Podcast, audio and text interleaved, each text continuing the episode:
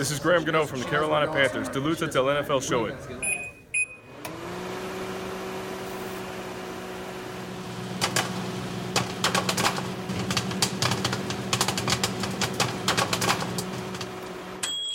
Det er nemlig fuldstændig rigtigt. Graham Gano, du lutter til NFL-showet, der er optaget live on tape og er produceret af Kvartrup Media i samarbejde med Tafel og Oddset fra Danske Spil.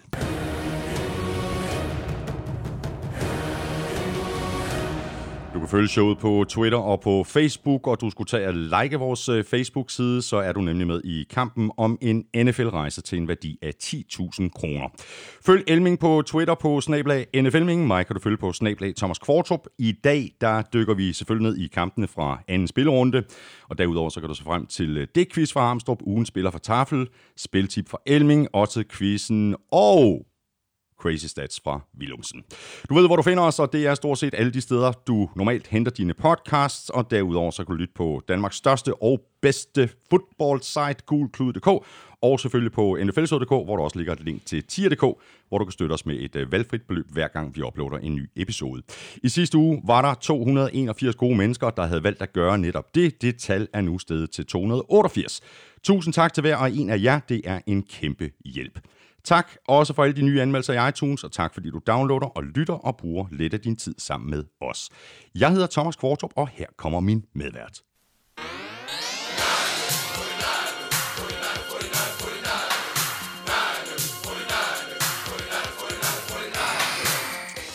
Hvad så, Claus Elming? Er du godt humør? Jeg ligesom mig? Jeg var 100% forberedt på, at den kom. Jeg har en meget, meget vild stat til dig lidt senere i udsendelsen, som også indgår i mit momentometer i den her uge. Fantastisk. Glæder mig til.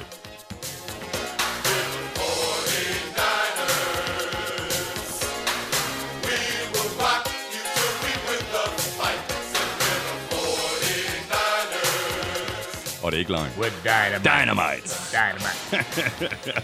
Og så er der eksplosioner, det er stærkt. Men ved du hvad, øh, og det kan du godt øh, selvfølgelig øh, vælge at tage som en lille provokation, at jeg spiller for Niners, men det havde næsten været en endnu større provokation, hvis jeg havde øh, insisteret på at, at spille øh, Vikings Fight Song. Eller måske endnu mere, Kaptajn Kirk-sangen. Ja, eller, eller Packers Fight Song, eller hvad det måtte være. Prøv at høre, jeg synes, det er helt fair, at øh, du spiller Fort Niners Fight Song, fordi øh, de har modbevist i de første to kampe. Alt, hvad jeg havde frygtet på deres vegne, alt, hvad jeg frygtet på dine vegne, uh, deres preseason, og preseason er preseason, mm, og vi blev bare endnu en gang mindet om, hvor ligegyldigt den er. Uh, men de så ikke godt ud. Og øh, der kom de her forskellige rygter fra training camp omkring Jimmy øh, Garoppolo, at øh, han havde kastet fem interceptions på fem kast i træk, og det hele, det var lort, og var det nu den rigtige mand? Og jeg var jo ja. dum nok til at, at falde i den der gryde og tænke, nej, han har det ikke. ikke? Altså, han var produkt af Bill Belichicks system, og nu er han kommet til Fort Niners, så han kan ikke. Jeg siger ikke, at det er sådan, at han fuldfører det her projekt over hele sæsonen, men det har set rigtig, rigtig godt ud i de første to uger for San Francisco 49ers, og det har det altså også for en del andre hold, som vi ikke Præcis. havde regnet med på forhånd. Præcis, og så er der nogle hold, hvor vi havde tænkt, at men de bliver rigtig stærke, ikke? Altså, vi kommer jo til at tale mm. Steelers og så videre med, med Roethlisberger og så videre, ikke? Men de så heller ikke godt ud med Roethlisberger på banen. Nej, Altså, det gjorde de ikke, altså, øh, og det er klart, at, at det vi ser lige i øjeblikket, det er jo faktisk et generationsskifte i NFL, og ikke mindst på quarterbackpladsen, mm, mm. fordi vi kommer selvfølgelig til at nævne de her skader, som er sket til nogle meget, meget store profiler, men Ben Roethlisberger ude for sæsonen, øh, Drew Brees øh, ude minimum 5-6 uger, måske mm. endda helt op til 8 uger. Ja. Øh, nogle af de her, uh, Eli Manning bænket, ikke? altså nogle af de her quarterbacks, som har været en fast institution i, i NFL-showets historie, og også i mere eller mindre af den tid, hvor vi har vist uh, NFL på, på dansk tv. Mm. Uh, det er jo altså det er jo 15-16 år, de her Ja, drenge ja, det det. har været med. Ja. Så, øh, så, så pludselig så kommer der altså en ny øh, strøm af unge quarterbacks, en ny strøm af unge spillere, som det er sådan, at vi skal til at, at, at holde øje med. Øh, og det her, det kunne være begyndelsen øh, på enden af en æra. Ja. Øh, apropos strøm, så øh, kan du hive fat i uh, tafelsækken, og så har du en strøm af tafelchipsposer. Ja, jeg ved godt, man til at Ja. sige strøm, men altså det... Ja, ja. Jeg ved ikke. Nå, jeg stikker hånden ned, og det første, jeg hiver op, det er, jeg var bingo. Der var bingo i første forsøg. Chili Bananas! Den skal vi have så åbnet i, Ja, i denne uge. Det, er ja. vi- det er vi pisket Godt. til. Ah, prøv at høre. Det er den ene store bingo-plade efter den. Nå, så var der chili cheese rings. Det her det bliver en god dag, kan jeg mærke. Så det, det er simpelthen det er den ene. Det er den ene store stjerne efter den anden. Øh, Cornados Real Cheddar, også en klassiker.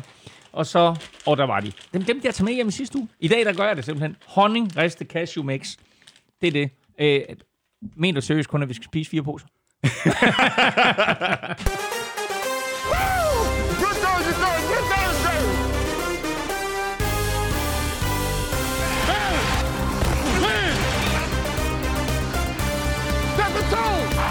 Ben Roethlisberger er ude for sæsonen, og Drew Brees misser i hvert fald fem kampe. Hvad bliver konsekvensen for de to hold, og hvad kommer det til at betyde for Giants, at de nu har skiftet Eli ud med Daniel Jones?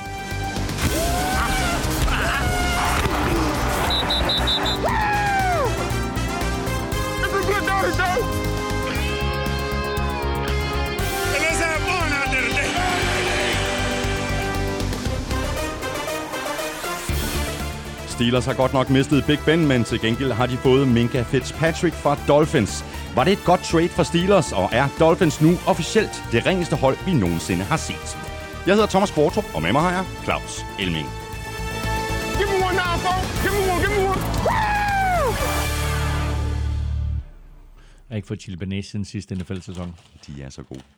De er så De holder hele, Well, welcome home. hele vejen. Ja, præcis. Der er nok at tage fat på, Elming. Øh, ikke kun i forhold til uh, taffelchips, øh, men i forhold til øh, det, vi jo i virkeligheden skal tale om. Øh, NFL, fodbold, vi begynder med quarterbacksene.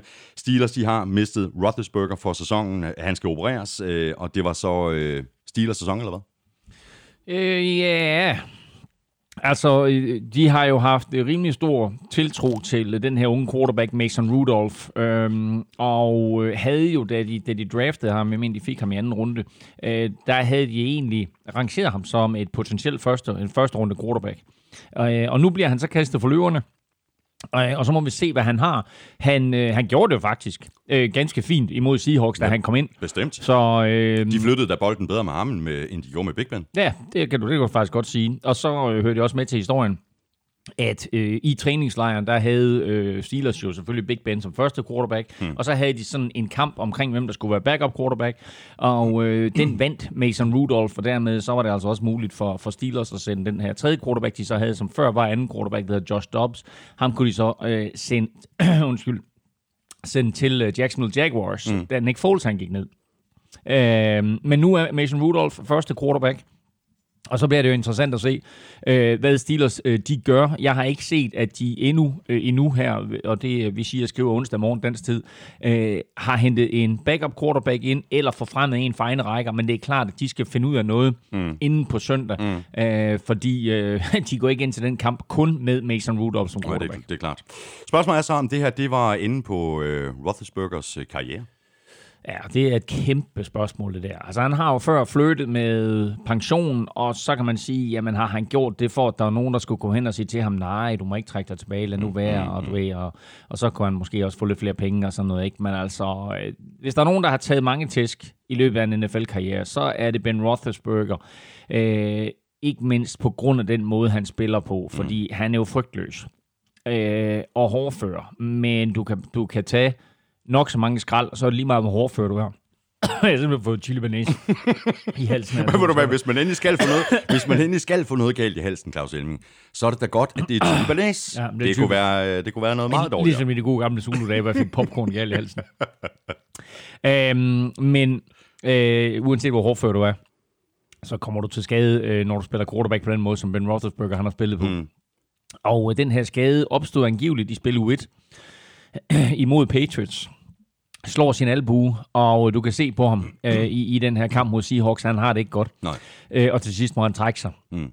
Øh, og det kommer så frem øh, søndag efter kampen, eller mandag, at øh, det står så slemt til, så han skal opereres og er færdig for sæsonen. Mm. Og dermed kan det godt være det sidste, vi har set mm. til Big Ben Roethlisberger. Præcis. Og så har vi øh, Drew Brees, han er også ude, øh, heldigvis ikke øh, for resten af sæsonen, ligesom Big Ben, men i hvert fald øh, fem uger med en skade i hånden, efter hans, øh, jeg mener, hans tommelfinger, der sagde goddag til, øh, til Aaron Donald i, øh, i Saints øh, kamp mod, mod Rams i weekenden. Nu er spørgsmålet så, hvad det gør ved Saints sæson. Du, du nævnte det også lige indledningsvis. Det er ikke sikkert, at det kun er fem uger. Det kan være, det er seks, det kan være, det er syv, det kan være, det er otte. Mm. Um, de skiftede Drew Brees ud med Teddy Bridgewater. og øh, Teddy Bridgewater har selvfølgelig NFL-erfaring. Han har været starter for Vikings, inden han selv led en øh, forfærdelig knæskade forrige år i, i træningslejren.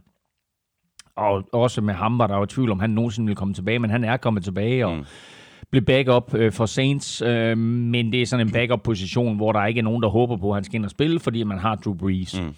Og da så Drew Brees han går ned, så kommer Teddy Bridgewater ind. Og Bridgewater leverede da nogle gode kast, men overordnet set, så var det ikke en særlig imponerende indsats. Mildt sagt.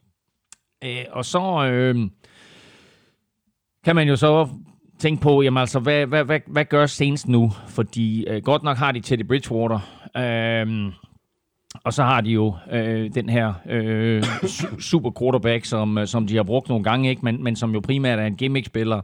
Øh, hvad hedder han? Taler... Øh, Øh, ja, det kommer lige om lidt. Præcis. Og øh, der er jo mange røster fremme allerede nu, som råber på, at han skal være, øh, han, han skal være quarterback i stedet for Teddy Bridgewater. Så man kan, man kan lade Bridgewater spille en kamp mere. Jeg mener, øh, de, har, de har Seahawks i den her uge, har de ikke det Saints på udebane. Jo. Og så se, hvordan han klarer sig. Fordi det er ikke en optimal situation for dem. Lige nu, hvis man kigger på NFC South, så er Cam Newton skadet, men dog ikke meldt ude. Drew Brees er skadet og meldt ude. Atlanta Falcons er 1 og 1, og Tampa Bay Buccaneers er overraskende 1 og 1. Uh, så det her, det kunne blive en katastrofe for Saints, mm. fordi divisionen er der stadigvæk. Divisionen er stadigvæk åben, men de kan jo ikke tillade sig at tabe fem eller seks kampe, Nej. mens Drew Brees er væk. Nej, præcis. De, de, altså- de skal maks tabe tre eller fire, og så skal de håbe på, at Drew Brees han kommer tilbage, er god gamle Drew Brees, og så er i stand til at føre dem med, måske med syv eller otte sejre i de kampe, han nu kommer tilbage og spiller øh, ind på en wildcard-plads. Præcis. De næste fem kampe, det er, som du lige sagde, ude mod Seahawks. Den er svær. Så er det hjemme mod Cowboys. Det er, også- den er også svær. Så er det hjemme mod Bucks. Den, den bør de vinde. Ja, eller... Nej, det tror jeg faktisk den, ikke. Den, men den kan de vinde. Altså, det er den, de har den Ikke uden Drew Brees. Nej, men, men du har selvfølgelig ret. Øh, ude mod Jaguars, ja. Øh, og så ude mod Bears, den bliver i hvert fald også svær. Det, det er bare de næste fem kampe. Ja, ja, men altså, det, er- det er jo et lorteprogram, øh, reelt set. Taysom Hill hedder han jo. Ja, Taysom ja. Hill, og det var lige den, den sorte klap igen. Nå, men Taysom Hill er jo den her øh, unikke spiller, som de har brugt på alle. Fantastisk atlet jo, mm. øh, og jo også har kastet bolden og spillet sådan lidt, lidt, lidt semi-quarterback for dem, men har jo aldrig stået der bag center og skulle være spilleren, der løftede øh, hele det her Saints-mandskab. Så lige nu, der er det klart, der er det øh, Teddy Bridgewater, der er quarterbacken, men der er mange, der råber og skriger på, at det skal være Taysom Hill, men altså lad os nu se, hvad der sker i det øjeblik, at han kommer ind bag ved center. Mm. Uh, men det her Saints-mandskab kan sagtens tabe alle de kampe, du nævner der. Og øh, så er det slut. Ja, så er det slut. Og øh, en af de helt store favoritter øh, før sæsonen, også, øh, også der vi sad og, og, og, og talt, øh, både i, øh, i preseason-kampen, øh, røv i, i Ja, preseason du havde, du, og i, prøv at høre, du havde dem en dag i Super Bowl. Ja, lige præcis. Ja. Ja, øh, det, kommer, det, det bliver noget mere op ad bakken nu. Øh, så fik vi så øh, skiftet i, i Giants ud med Eli, ind med øh, Daniel Jones, øh, og det er der nok en, en del Giants-fans, der er godt tilfredse med. Jeg tror, der er mange Giants-fans, der har råbt og skrejet på det her move, og øh, jeg lavede vel Europa-podcast i går sammen med Kim Plesner, mm. øh, og Kim havde faktisk ikke hørt det, da jeg var sammen med ham. Øh, så han står og sviner Eli til, og så siger jeg til ham, "Jamen, du behøver ikke svine Eli til mere, fordi at Kim er, øh, Kim er Giants-fan, ikke? Øh, og så siger du, du behøver ikke at svine Eli mere, fordi øh, nu er det slut. Øh, nu starter Daniel Jones, og så Kim, "Hva? hvad, hvad, hvad, vi skal så meget se NFL på søndag. Jeg garanterer for, at Christian Volny, han er også godt tilfreds. De to, du. Det, jeg ser meget NFL sammen med de to, og de er begge to Giants-fans. Og de har svinet Eli til igennem de sidste mange år. Jeg har faktisk siddet og fors- forsvaret Eli lidt, men, øh, men de har ikke været tilfredse med hende. præcis. Det er jo lige præcis det, de kalder, ja. kalder hende. men, det, men det bliver spændende at se, øh, hvad, hvad, hvad Daniel Jones han kan, kan levere, fordi altså, det her Giants-hold, det kommer jo ikke nogen steder i, i år, under, under, altså, øh, selv med Daniel Jones, altså. Øh, nej, men det åbner faktisk angrebet mere op for dem, fordi Eli til sidst er blevet direkte immobil, og det vil sige, at han er en pocket passer, mm. det vil sige en quarterback, der bliver i lommen, og han ryger ikke ud af den lomme under nogen omstændigheder. Daniel Jones er mere den moderne quarterback, og vi så faktisk i preseason også, at han har god fart i stingerne, så han kan tage benene på nakken, skabe noget på egen hånd, med, altså uanset om det er improviseret, eller det er designet, så kan han lave store plays selv. Derudover var jeg faktisk imponeret i preseason over hans arm. hans præcision, hans evne til at læse forsvaret, hans evne til at levere den rigtige bold. Men når det så er sagt, så spillede han jo ganske, ganske få snaps imod modstandernes første hold. Mm. Altså første forsvar. Så hvad sker der nu her, når Daniel Jones kommer ind, rookie, og skal spille i weekenden imod et ægte NFL-forsvar med ægte førsterangs NFL-spillere? Kan han stadigvæk levere? Mm. Måske. Mm, får han granatchok? Måske. Eller er der så gode tegn, at det er sådan, at alle Giants-fans, de uanset om det bliver et nederlag eller en sejr, tænker, fedt. Mm. Nu, er vi, vi nu, nu er vi i gang med fremtiden. Eli er fortid, det her det er fremtiden.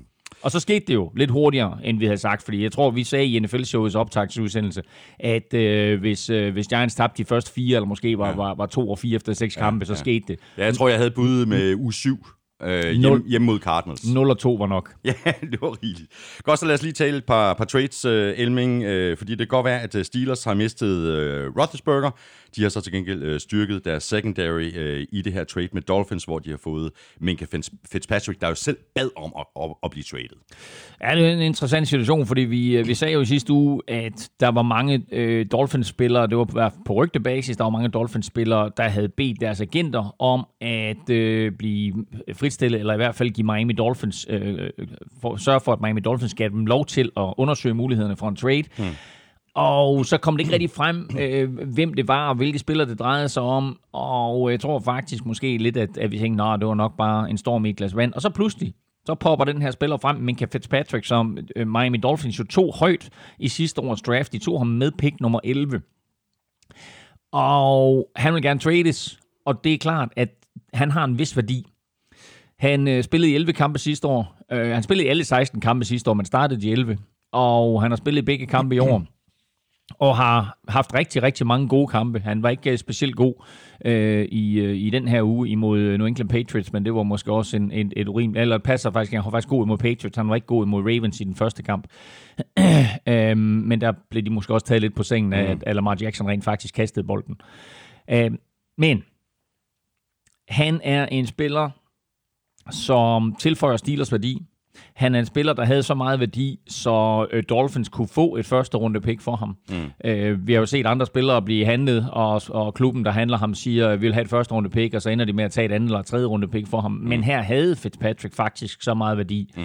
at, øh, at de kunne få et første runde pick for ham. Og så vil jeg sige, det er jo ikke hvilket som helst første runde pick, de får for ham. Fordi de får Steelers første runde pick. Og normalt så vil det jo være sådan et pick, du ved, på en 22, 24, 26 stykker, fordi Steelers altid er i slutspil, og måske endda kommer langt. Mm. Men Steelers er 0-2. Og de starter en backup quarterback. Okay, vi har lige sagt, Mason Rudolph kan vise sig at være rigtig god, men det er ikke et Steelers-mandskab, det her, som er i nær samme kvalitet har nær samme kvalitet som de Steelers-mandskaber, vi har set igennem de sidste mange år under Mike Tomlin. Og det er lige præcis det, øh, Markus Sletten han spørger ind til, om det ikke er risikabelt, det her trade, altså hvis Steelers øh, falder helt sammen uden Big Ben og får et valg i, i top 10. Jo, det er da risikabelt, og, og det, altså, på den ene side, der undrer det mig lidt, at øh, at Steelers de går så meget all in og, og smider det her første runde pick efter Minka Fitzpatrick. På den anden side, så har de virkelig behov for hjælp i de bagerste glæder. De har også fået en, en safety, der Sean Jones, øh, skadet, så som pludselig så har de behov for øh, at få hjælp der. Og så skal man bare lægge mærke til, at Minka Fitzpatrick har bevist, på nuværende tidspunkt, at han kan spille i NFL. Mm. Der er mange spillere, der kommer ind og ikke når at bevise i løbet af, af, af de første 18 kampe, at de rent faktisk hører til i NFL. Men det har Minka Fitzpatrick bevist. Minka Fitzpatrick har fra første fløjt vist, han kan mm. spille på det her niveau, og kan endda blive en stjerne. Spørgsmål her fra Rasmus Hollenvad øh, Nielsen, lige præcis i forbindelse med det her. Øh, han skriver sådan her, mange taler om, at det er dyrt med et første runde pick, men hvis man får en proven spiller, som er ung og på en plads, hvor man har et need, så synes jeg ikke, det virker så dyrt. Hvis man nu alligevel skulle vælge cornerback i første runde næste år, så er det vel et meget mere sikkert valg, og risikoen for draft bust er også væk. Jeg ved godt, at der også er en masse draft-strategi osv., men alligevel synes jeg tit, at der ved handler bliver lagt vægt på, at det er dyrt med et første rundevalg. Så det er ikke kun i forhold til Minka Fitzpatrick, at Rasmus spørger ind her. Det er sådan mere generelt i forhold til, når man trader og når man betaler med et første rundevalg. Ja, præcis. Uh, nu sagde jeg sådan John Jones før, det er selvfølgelig uh, Sean Davis, uh, der er skadet, men det, det, det er uh, besides the point her.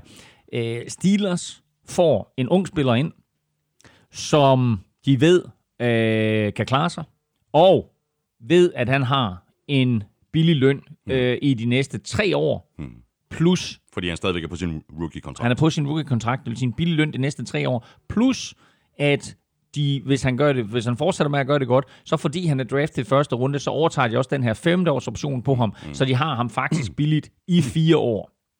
Som minimum. Øhm, og det er en kæmpe gevinst at få en spiller ind øh, af Minka Fitzpatricks karakter til den løn i den alder. Så er spørgsmålet så, øh, hvor højt et draft pick ender det her med at blive for Steelers. Steelers kunne godt ende med at blive mellem de 10 dårligste hold. Og så har de faktisk et top 10 pick, hvilket Steelers meget, meget sjældent har. Og så er det måske lidt dyrt at give væk. Men det er jo også den gamble, som Miami de gør. Fordi Miami ved da også godt, at de har en god spiller her. Men de ved også, at de har en spiller, som ønsker at komme væk og ønsker at komme til en anden klub, og som ikke ønsker at være en del af den her genopbygningsproces. Mm. Så Miami gambler lidt på, det her det bliver et højt draft pick. Steelers siger, vi får en ung spiller, og så håber vi faktisk på, at det ikke er et alt for højt draft pick, vi skal af med. Men lad os nu sige, at Steelers de bomber den fuldstændig. Mason Rudolph øh, er øh, ude på dybt vand, og forsvaret viser de halv, halvdårlige takter, som de har vist her i de første par kampe. Steelers vinder tre kampe. Mike Tomlin bliver fyret. Der skal en ny trænerstab ind. De har 6. pick i draften. Bortset fra, at det så tilhører Miami Dolphins. Mm. Så tror jeg godt, de gaver sig lidt. Mm. Og øh, i forhold til øh, trades, øh, jamen så har Jalen Ramsey også bedt om sådan et. Øh, han er kørt øh, sur i, i Jaguars. Han har, i hvert fald, øh, han har i hvert fald sagt, at han hellere vil spille man. Ja, der kom en eller anden batalje på øh, sidelinjen mellem ham og, og head coach Doc Marone, øh, og øh, der var simpelthen en hjælpetræner, der måtte øh, tage øh, Jalen Ramsey og føre ham væk fra Doc Marone. Og præcis som du siger, øh, Jalen Ramsey er en spiller, som øh, ikke har lyst til at indgå i øh, det system, som Jaguars de spiller, når de spiller zoneforsvar. Han vil hellere være i mand-til-mand opdækning, og siger, jeg kan tage modstandernes bedste receiver ud af kampen, bare lad mig dække ham mand-til-mand. Men det her, det er fuldstændig i den samme boldgade, som det vi talte om i sidste uge. Mig, mig, mig. Du er en spiller på et hold under en defensiv koordinator, som har en vision for, hvordan der skal spilles fodbold, og hvordan det her mandskab det skal øh, øh angribe modstanderne i forskellige situationer. Så skal du ikke bestemme, hvad der skal spilles. Og slet ikke i en kampsituation. Mm. Du kan godt være ej, og du kan godt komme ud, og du kan godt sige din mening, og man kan godt diskutere det, og man kan måske en dag ændre det i løbet af kampen. Men det må aldrig komme til den konfrontation, der skete der, og det skal heller ikke bagefter føre til, nu gider jeg ikke mere, nu det væk. Ikke? Nå, nå, Jeg det er en anden klub. Nå, nå, præcis. Og når, og når han så samtidig siger det her, at han vil spille mand til mand, ikke? Jamen, så udelukker han jo en hulens masse hold fra, altså der kunne være interesseret i Jalen Ramsey. Så siger han, okay, men får den Anders, men det kan vi ikke. Altså, oh, vi kan da godt bruge uh, Jalen Ramsey, men uh, hvis han insisterer på at spille uh, mand-mand, jamen så kan vi ikke bruge ham. Mm. Du behøver ikke gå længere tilbage end uh, til Antonio Brown-sagen. Ikke? Hvad tog det dem? Tre timer at få skrevet en kontrakt med Antonio Browns uh, Patriots. Ikke? Var det hele på plads inden da? Mm. Ja, med stor sandsynlighed. Nu er Cowboys pludselig i spil til at overtage Jalen Ramsey. Tror du, der har været kontakt mellem, mm. mellem parterne? Mm. Ikke? Hey, kom til Cowboys. Du får lov til at spille alt det mand, du vil. Ikke? Så, Præcis. men nu har han været ude at sige, Jalen Ramsey, jeg er en Jaguars-spiller lige nu. Jeg er i Jaguars lige nu, indtil øh, der sker noget. Så altså, han har accepteret, at han måske, mm. måske ikke bliver traded, men Jaguars er ikke afvisende over at sende ham på borden. Det her, det var uh, selvfølgelig bare lige uh, nogle af de ting, der er sket i uh, NFL-land i den uh, seneste uges tid. Du skulle tage og hoppe ind på uh, gulklud.dk, uh, hvor der er mange flere historier, men nu skal vi til det her. Vi skal have quizzen! Åh, Det er tid til quiz, quiz, quiz, quiz, quiz. Nå, Claus Elming. Har du noget til mig? Jamen, det har jeg. Er det mig, der lægger ud? Ja. Jamen, øh, Antonio Brown, apropos, Ja. scorede sit første touchdown i en Patriots-uniform i weekenden. Ja. Det var samtidig Tom Brady's touchdown-kast nummer 521. Men hvor mange spillere har Tom Brady kastet touchdown til igennem sin nu 19-årige karriere? Hold kæft. Jeg vil give dig plus minus 5. Du får plus minus 5. Hvor mange spillere Hvor har mange Tom, forskellige spillere? har Tom Brady kastet touchdown til igennem sin karriere? Du får plus minus 5. Can't do it. Yes, you can.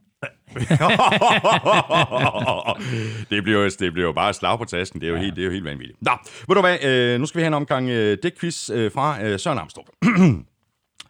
Cam på podiet som en little old lady. Delfinerne vandrede af Brown og Brady.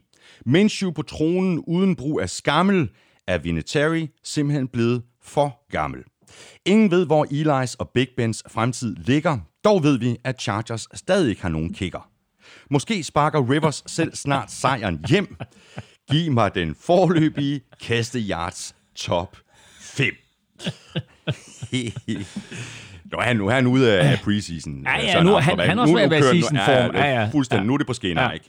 Godt. Øhm, Så de er fem quarterbacks, der er hvilke kastet. fem quarterbacks har efter to uger kastet for flest yards? Ja. Og så tilføjer Armstrong, jeg synes, den er sjov, fordi der er nogle navne med, som man ikke øh, havde regnet med. Ja, det er da helt sikkert. der. Det er da helt sikkert. Okay. Så sådan er det, og så kører vi på kampene. Og vi lægger ud med øh, Thursday Night-kampen mellem Panthers og Buccaneers. Sådan en øh, kamp, der minder mig om, øh, hvorfor jeg aldrig har været øh, vildt begejstret for de her torsdagskampe. De er øh, sjældent specielt gode. Anyway, øh, vi havde begge Panthers til at vinde på hjemmebane, sådan gik det ikke.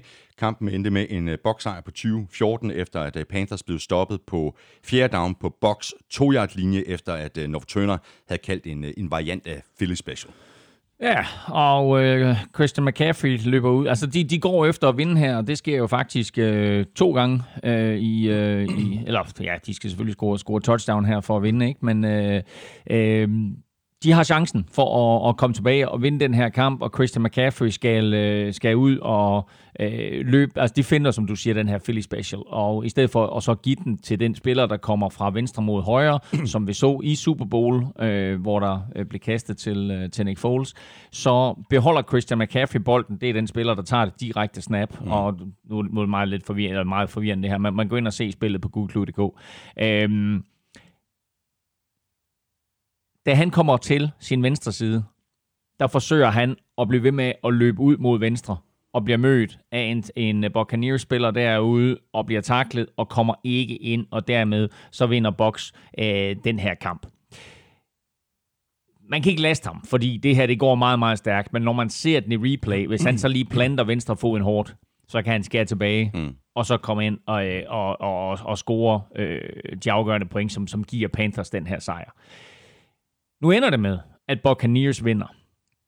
Og så står vi med nogle nye tanker, nogle nye konklusioner, der skal, der skal dannes, øh, og måske en helt ny måde at se NFC South på.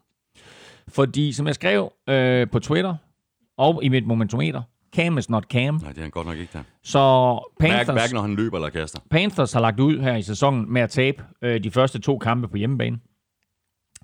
Uh, Drew Brees er skadet. Atlanta Falcons er til at tale med.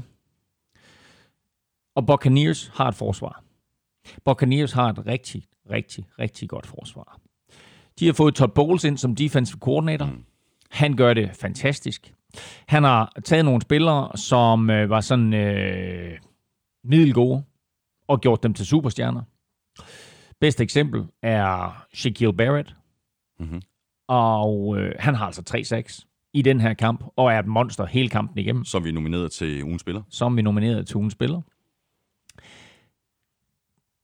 Det her forsvar så rigtig, rigtig giftigt ud.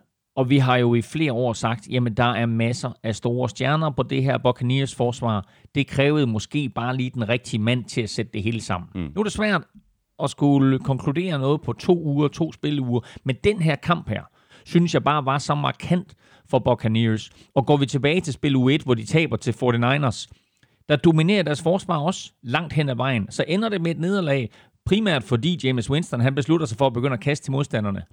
Det gjorde han ikke i den her kamp, selvom han prøvede. Øh, Luke Kigley havde bolden i hænderne på et tidspunkt, mm, men tabte den. mm. Øh, og så en, en, en sidste ting, det er Gerald McCoy spillede mod sine gamle øh, holdkammerater, som der var nogen, der skrev, øh, selvom han har skiftet til en Panthers-uniform, så kan han stadigvæk ikke vinde i Carolina. så Gerald McCoy begår en, begår en 15-yards straf i Panthers uniform imod Buccaneers, som giver boksen første down, og på det drive, der scorer Buccaneers touchdown, og det ender jo faktisk med at blive øh, afgørende for ja, den her kamp. Ja. Bare øh, i, i forhold til Cam Newton, øh, hvor, hvor, hvor nervøse skal Panthers være over det, de ser på, på banen. Jeg tænker ikke på preskonferencen øh, efterfølgende, men øh, jeg tænker på øh, den måde, som øh, Cam agerer på på banen. Altså, det, som jeg også lige sagde, altså, det ser hverken godt ud, når han løber eller kaster. Nej, og øh, det er da så slemt, så, øh, så øh, der er rygter frem om, at Cam Newton han ikke spiller i weekenden. Øh, så det er meget muligt, at, øh, at øh, Panthers de også skal ud og prøve at finde en ny quarterback. Så der bliver altså rift om de quarterbacks, der eventuelt ja. måtte være derude. Ja. Og så kan vi bare lige hive en gammel sag op af posen, og det er Colin Kaepernick. Hvad sker der med ham? Ja. Fordi han er der, og han har meldt ud, jeg søger aktivt et hold. Jeg er klar til at træde ind i NFL, og øh, Panthers er måske et af de bedste steder for ham at ryge hen, fordi de egentlig har et angreb, der er bygget Præcis. til ham. Jeg tror faktisk, hvis vi talte om det allerede sidste sæson, at han kunne være en god backup til Cam Newton. Ja, altså, og da, da især øh, da, da Cam Newton han var skadet og så mm. videre, nu er han måske en, en dag skadet og så videre. Han har skulderproblemer, og han har fodproblemer, og angiveligt er det de her problemer med foden, som er blevet forværret. Mm. Så derfor så kunne Colin Kaepernick være en, en uh, mulig... Jeg, altså, jeg, jeg tror, at NFL de har sådan en antipati mod ham og holder sig fra ham. Men... Uh, og vi ved jo heller ikke, hvordan han er nu her, efter at have siddet udenfor i to-tre år. Så har han det stadigvæk, eller havde han det, da han trak sig tilbage i det hele taget. Men altså, han kunne være en mulighed, og der er der andre klubber, som Steelers og Jaguars og øh, Jets, øh, som, som har brug for øh, en, en, en fyr som, øh, som øh, Colin Kaepernick, og mm, hvem ved, mm. måske endda Saints også. Ja. Bucks, de er 1 og 1, og de får besøg af Giants. Panthers, de er 0 og 2, og de spiller ud mod Cardinals. Og så kom uh, Browns på tavlen. De vandt med uh, 23-3 ud over Jets. Monday night, uh, vi skal selvfølgelig tale Odell Beckham Jr. Uh, lige om lidt, da han uh, stemplede jo den grad ind på sin gamle uh, hjemmebane. Men først lige uh, tilbage til quarterback-situationen, uh, Elming. Uh, og nu hos uh, Jets. Uh, Darnold uh, var ude med kyssesyge. Øh, og i andet kvartal, der udgik uh, Trevor Simeon med en ankelskade, og så kom uh, andenspilleren Luke Falk ind, uh, som Jets havde signet, jeg tror 8-10 mm. timer uh, før, før kampen. Uh, så er det også lidt op ad bakke, ikke? Det er op ad bakke, men det skal lige siges, at uh, Luke Falk jo uh, var sammen med Adam Gase uh, i Miami, så Luke Falk kender uh, Adam Gases angreb, og det så man faktisk også, fordi Luke Falk altså uh, faktisk gjorde det ganske okay. Ja, han spillede i hvert fald bedre end Simeon. Ja, det gjorde han. Og Simeon er faktisk ude for sæsonen. Ja. Så det betyder, at i de kommende kampe for Jets, der er det Luke Falk, der er quarterback. Øhm, han, var ikke, han var ikke den dårligste spiller på det her Jets-mandskab. Der var mange andre, som var elendt i deres øh, offensiv linje, øh, tillod øh, konstant pres på, på Trevor Simeon, og for den sags skyld på Luke mm, Falk. Mm, mm. Øh, Miles Garrett havde en monsterkamp for Cleveland Browns med, med 3-6. Øh, det her Browns-mandskab øh, cruisede stille og roligt hjem til en sejr, men jeg synes jo ikke, at de imponerede. Hmm. Tag betragtning af, hvor skidt en forfatning Jets så ud til at være i, så burde det her have været en mere overkommelig sejr for Browns. Så selvom Browns endelig kom på tavlen, og det var vigtigt for dem at komme på tavlen, så, øh, så var det her jo ikke nogen prangende præstation. Nej, det var ikke. Jeg har også skrevet i mine noter, altså, at, øh, at øh, der var ikke specielt meget at råbe hurra for i, i forhold til Browns angreb, øh, bortset lige fra Odell Beckham Jr. Ja, og så har vi jo set Browns have problemer med den offensive linje i de to første spilleuger. Og når de har det, så er det klart, at så er der andre spillere, som skal øh, træde i karakter, og en af de spillere, der gjorde det i den her kamp, det var Odell Beckham Jr., fordi når der er problemer med den offensive linje, når de ikke kan beskytte Baker Mayfield, så skal Baker Mayfield jo slippe bolden hurtigere. Og når han så slipper bolden hurtigere, så er der nogle af de her receiver, som skal lave nogle plays.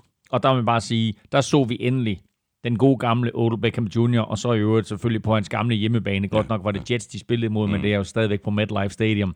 Han har et helt igennem spektakulært enhånds catch uh, i det, uh, jeg tror næsten det er det samme hjørne, som han havde det mm. uh, imod Dallas samme, Cowboys. Samme hjørne, samme bane. Samme hjørne, samme bane, samme hånd. Mm. Uh, og så laver han et øh, 89-yard touchdown, hvor han netop griber en slant, fordi Baker Mayfield slipper bolden hurtigt. Øh, Jets er i en øh, skidt opdækning, som giver Odell Beckham Jr. mulighed for at accelerere, og mm. da han så først accelererer, så er der ikke nogen af de her forsvarsspillere, der kan følge med ham, og så scorer han faktisk karrierens længste touchdown. Mm. Spørgsmål her fra Morten Kornbæk Larsen, det er ham der fra øh, Bagsvær, eller Chris, ham der forærede os, eller Chris sidste år. Ja, ja. Han, har et, øh, han skriver sådan her, Browns offensiv linje synes hullet som en si, hvorfor den burde omdøbes til stiplet linje. Baker Mayfield blev angrebet konstant fra højre og venstre, eller var Jets pass rush i virkeligheden vildt godt? Ja, Altså, Jets pass rush er jo ikke dårligt, men, men så godt er det heller ikke. Så vi så igen den her offensive linje fra Browns blive udstillet. Og jeg er stadigvæk ikke vanvittigt imponeret over Freddie Kitchens som head coach. Um, jeg tror, at de har behov for noget coachinghjælp på flere forskellige positioner, og så har de måske en dag også hjælp, øh, brug for at hive noget hjælp ind til den offensive linje. Patriots har haft skader på den offensive linje. De agerer lynhurtigt, finder ud af, hvad er der på markedet, og signer nogle spillere. Øh, det er der flere andre klubber, der gør. Browns sidder er lidt på den lade side. Jeg synes, at de skulle undersøge markedet, finde ud af, hvad er der af muligheder for at opgradere den her linje. Og det er klart, at at man kigger rundt, og så er der 32 klubber, som har en 8-9 offensive linemen i truppen, så siger man, at det er selvfølgelig de bedste spillere. Ja, men er der nogle spillere på det frie marked, som rent faktisk kunne opgradere jeres mm, mm. linje? Øh, måske ikke lige nu, men få en spiller ind, du ved, to-tre uger i training camp, er han så bedre end den højre guard, du har, eller et eller andet. Øh, der skal gøres et eller andet ved den her offensiv linje, fordi den er lige nu en kæmpe akilleshæl. Ja, det er den. Som vi også forudsagde, at den ville blive før sæsonen. Browns, de er 1-1, øh, og nu kommer den øh, første rigtige test. De spiller hjemme mod Rams. Jets, de er 0-2, og de skal til New England og have kly af Patriots. Raiders, de tabte som forventet hjemme til Chiefs. Det gjorde de med 28-10. Øh, kampen begyndte faktisk øh, rigtig fint for John Gruden og company. De var foran med 10-0 efter første kvartal. Så satte øh, Mogens lige angrebet i femte gear i andet kvartal. 278 yards og fire touchdowns. Fire touchdowns på et kvartal. Og så stod der 28-10 ved pausen.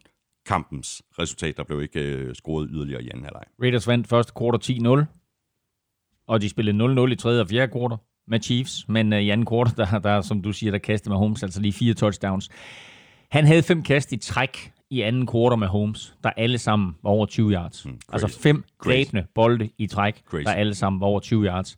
Uh, og han scorede to touchdowns inden for de sidste to minutter af første halvleg, og så gik stillingen altså fra respektable 14-10 til 28-10, og så var kampen overstået. Mm. Det så jo faktisk ud som om i første kvartal, at Raiders på en eller anden måde havde krammet ja, på Chiefs. Ja. Øh, Derek Carr øh, så god ud. Josh Jacobs øh, fungerede med, med, med gode løb.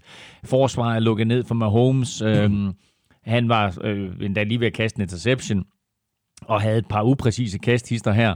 Så jeg tænkte, wow, får vi en eller anden kæmpe overraskelse her. Mm, Chiefs har altid svært ved at spille i, i Oakland, men øh, det gjorde vi altså ikke, fordi øh, Mahomes lige skruede bissen på i anden kvartal. Mm. Og hvem skal stoppe Chiefs? Ja, det skal Patriots jo nok. Mm. Øhm, Patriots Chiefs i, øh, i AFC-finalen øh, ligner det mest plausible lige nu. Og så er spørgsmålet, hvem er de to, der får hjemmebane? Um, de kunne godt, nu har jeg faktisk ikke lige helt tjek på, om de mødes. Det gør de jo, de må jo mødes. De var begge to etter sidste år, så de skal jo mødes i sæsonen, så de kan ikke begge to være 15 og 0 på det tidspunkt, uh, når sæsonen slutter. Men mm. uh, så vi får et møde mellem dem uh, i løbet af sæsonen, og uh, så får vi nok også et møde mellem dem i, uh, i slutspillet. Ja, det er et meget godt bud. Det her, det var jo et uh, sidste kamp uh, for Raiders med det her underlag, der også bruges til baseball. Det, Det var- det er sidste gang, de kommer til at spille. Ja, øh, ikke, bare- ikke bare er det sidste gang, de kommer til at spille på det. Det er sidste gang nogensinde, at du kommer til at se en NFL-kamp med baseballgrus. Det var jo ellers uh, kutumen i mange, mange år, mm. at uh, baseball og fodbold holdet uh, delte bane. Og uh, den sidste bane, som blev delt, det var altså den her mellem uh, Oakland A's og så Oakland Raiders. Men uh, nu er det slut. Det er det. Chiefs, de er 2-0. De spiller hjemme mod Ravens. Raiders, de er 1-1, og de skal til Minnesota og spille mod Vikings. Og så øh, smadrede Patriots Dolphins med 43-0. Øh, jeg synes ikke, der er nogen grund til at bruge vanvittigt meget tid på den kamp. Øh, Patriots, de er gode. Øh, Dolphins, de er ikke gode. Øh, men Antonio Brown fik så øh, en rigtig god øh, debut for sit nye hold. Han scorede Ja, touchdown. Han scorede touchdown. Brady kiggede efter ham. Øh, kiggede efter ham otte gange. Brown greb øh, fire bolde og løb også sådan en end around og øh, scorede det her touchdown. Så en, øh, en super god start øh, på karrieren som Patriots-spiller for Antonio Brown. Og han er jo vidunderlig at se på på banen. Mm. Øh, og så skal man nogle gange bare glemme alt, hvad der foregår uden for banen. Øh, det bliver svært, fordi det her det bliver beskrevet nærmest hver dag i detaljer, hvad han går og laver, og øh, alle mulige forskellige ting, som, som han har kastet sig ud i, hvor der er sådan et, et, et øh, nærmest et slør af ting efter ham, hvor man bare tænker, hvad er, der, hvad er der sket der, og hvem har ret i den her sag? Altså, mm. Og det er ikke kun det her med, med, med kvinder, som han måske, måske ikke har slået eller voldtaget, det er også folk, han har snydt i forretningssammenhænge. Øh, og der er altså et, et hav af, af ting, som han laver uden for banen, og det skal man prøve at se bort fra, og så bare se på, hvad han foretager sig på banen. Mm. Fordi det er klart, at han giver Patriots et endnu et unikt våben. Mm. Men det er godt for, for Antonio Brown, at han lige præcis er i Patriots øh, organisation. De har jo sådan et mantra, der hedder speak for yourself. Altså det gælder for, for samtlige, øh, ja, både, både trænere og øh, alt staff og alle mm. spillerne. Du kommer ikke til at, at høre øh, spillere sådan bag om ryggen og sige, at jeg synes så, sådan og sådan, og jeg synes sådan og sådan. De kommer kun til at tale for sig selv, og det er jo bare helt klassisk Bill Belichick og New England Patriots. Speak for yourself. Ja, og uh, Belichick blev også spurgt på preskonferencen uh, til forskellige Antonio Brown-ting, og han svarer lige ganske kort på den, på den ene, og det er udelukkende fodboldmæssigt. Han, han, siger, uh, han bliver spurgt til Antonio Browns uh, debut, og så siger han, uh, vi har mange gode spillere på det her hold, vi har mm. stadigvæk ting, vi skal blive bedre til. Og så bliver han uh, spurgt igen til Antonio Brown, og så siger han, jeg har ikke mere at sige til det. Og det var det. Var, det, var det. Ja, Tom Brady var lidt mere åben, sagde, hey, super fedt at få Antonio Brown ind, og han gjorde det godt, og uh, fedt touchdown, han kaster og så videre. Men der er ikke nogen af dem, der kommenterer på noget af alt det her, der foregår uden, på banen, uden for banen. Mm. Og det, øh, det er klart, at det, det gør man ikke i Patriots organisation. Nej.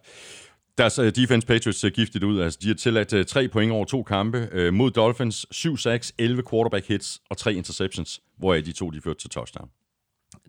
Jeg er så imponeret over det her Patriots-forsvar, fordi nu har vi nævnt det både i vores optagsudsendelse og sagde det vist også i sidste uge, at det er jo ikke et, et forsvar med rigtig mange store navne på. Jo, selvfølgelig er der nogle navne, du kender, en Stefan Gilmore, som også scorer i weekenden, mm. og en Dante Hightower, der er par stykker mere og så videre, øh, McCourty-brødrene, Patrick Chung. Men sådan overordnet set, så er det jo ikke et forsvar, hvor du kigger på det og så siger, det der, det er bare vildt godt. Men de er fantastisk coachet, og de, altså, der er et andet Patriots mantra, mantra der hedder do your job. Mm. Og det gør de her forsvarsspillere. De udfører den opgave, de er sat til. Og når så de alle 11 spillere, der er på banen, udfører den opgave, de er sat til, så fungerer det jo simpelthen som en defensiv maskine. Det her, det er øh, en meget, meget destruerende enhed, og det er jo det, du vil have som forsvar. Mm. Og ikke bare holdt de Dolphins til 0 point. Nej, forsvaret scorede også to touchdowns. Selvfølgelig begge to på nogle horrible fejl af, af hvad hedder det, Fitzpatrick.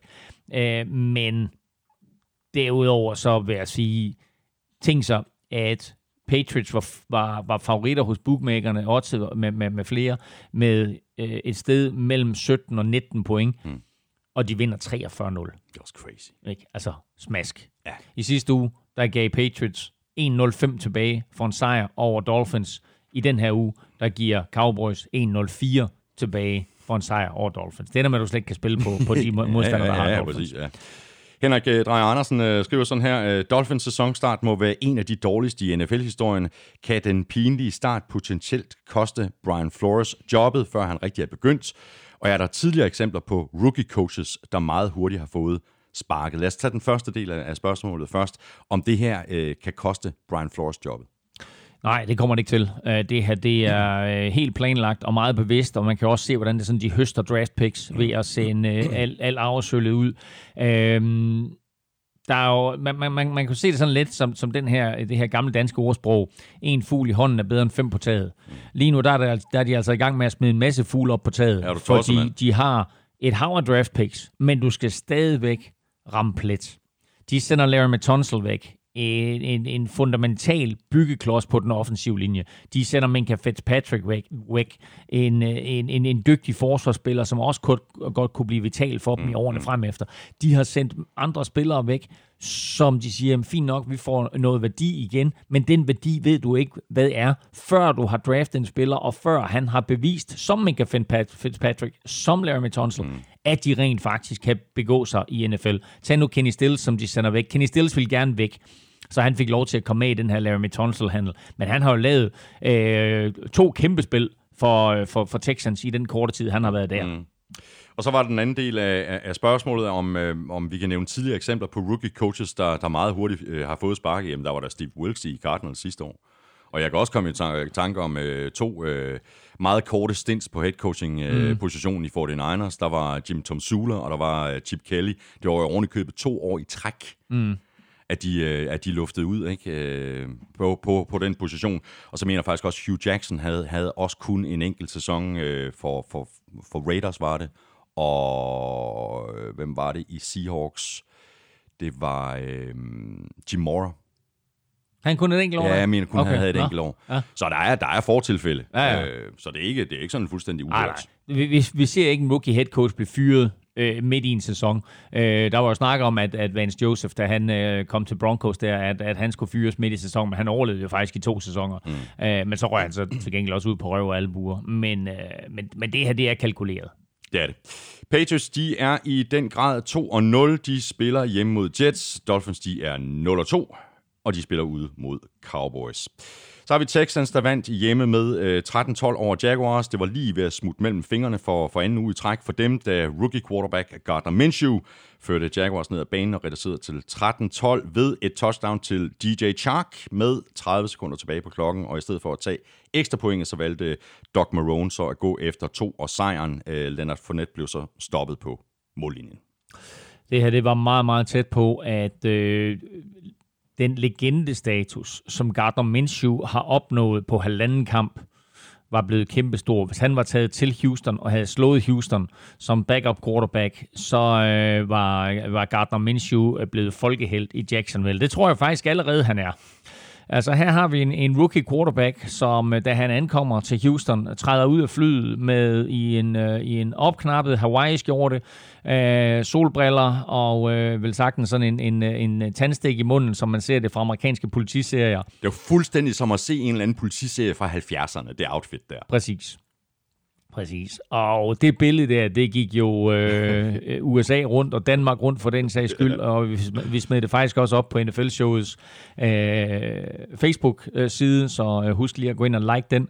Øhm, og han er jo, altså det her må en rookie quarterback jo aldrig nogensinde gøre. Han må aldrig nogensinde sætte sig selv i fokus på den måde, med mindre man er Gardner Minshew, fordi han kan bære det. Han kan bære det uden for banen, og han kan bære det på banen. Nu mangler han bare at begynde at vinde nogle kampe, ja. men det her, det var meget, meget tæt på. Ja, han er meget tæt på. Og han så, han så godt ud, da han kom ind i, i sidste uge, da, da Foles øh, gik ud, ikke? Og nu starter han så en kamp, altså for et 6. Mm. runde valg, og lige pludselig skulle starte en kamp. Det er jo Ja. et helt andet pres der på, på, på skuldrene, ikke? Og altså, der var der, der var der ting, som han skal arbejde på, men jeg synes, jeg synes uh, helt overordnet set, han ser, han ser udmærket ud. Jeg synes, han ser god ud. Altså, øh, han completer en stor procentdel af sine kast, og øh, de har skruet et angreb sammen øh, til ham, 23 og 33. som, øh, som fungerer, ja, øh, lige omkring 67 procent, ikke? Altså to tredjedel. Øhm, og, øh, eller var det, ja, det var, faktisk, det var faktisk mere end det. Jeg tror faktisk, det var helt op på, var det ikke op på, ja, omkring 70 procent. Anyway. Øhm, Sådan er det. The Human Calculator. Det går lynende hurtigt. og jeg er 23 og 33. Ja, det er rigtigt, ja. Nej, men jeg synes bare lige, jeg så hans statline. Var det ikke 70,1 eller sådan noget, eller hvad var det, det var? Øh, det er også lige meget. Øh, de kommer ned, får scoret det her touchdown. De er bagud med en enkelt pind på udebane og går efter to. Og øh, det er så noget, hvor, hvor det er et vurderingsspørgsmål. Hvad gør man i den her situation? Sparker du ekstra point, så går kampen i overtid, overtime. Scorer du på din two-point conversion, så tager du fra med en sejr. Mm. Brænder du din two-point conversion, så taber du.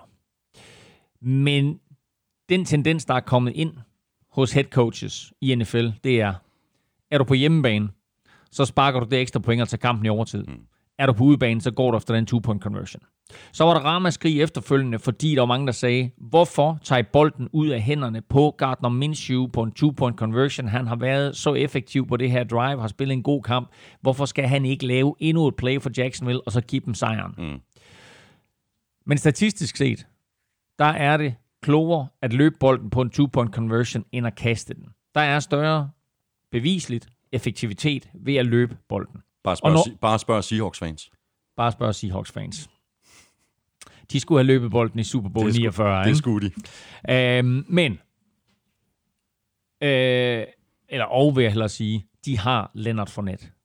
Så når der statistisk er bevis for, at det er bedre at løbe bolden, og du har Leonard Fournette, så løber du bolden på den der two-point conversion. Så jeg kan ikke begynde at sige til Jaguars trænerstab, I skulle have gjort noget andet. Det var den rigtige beslutning.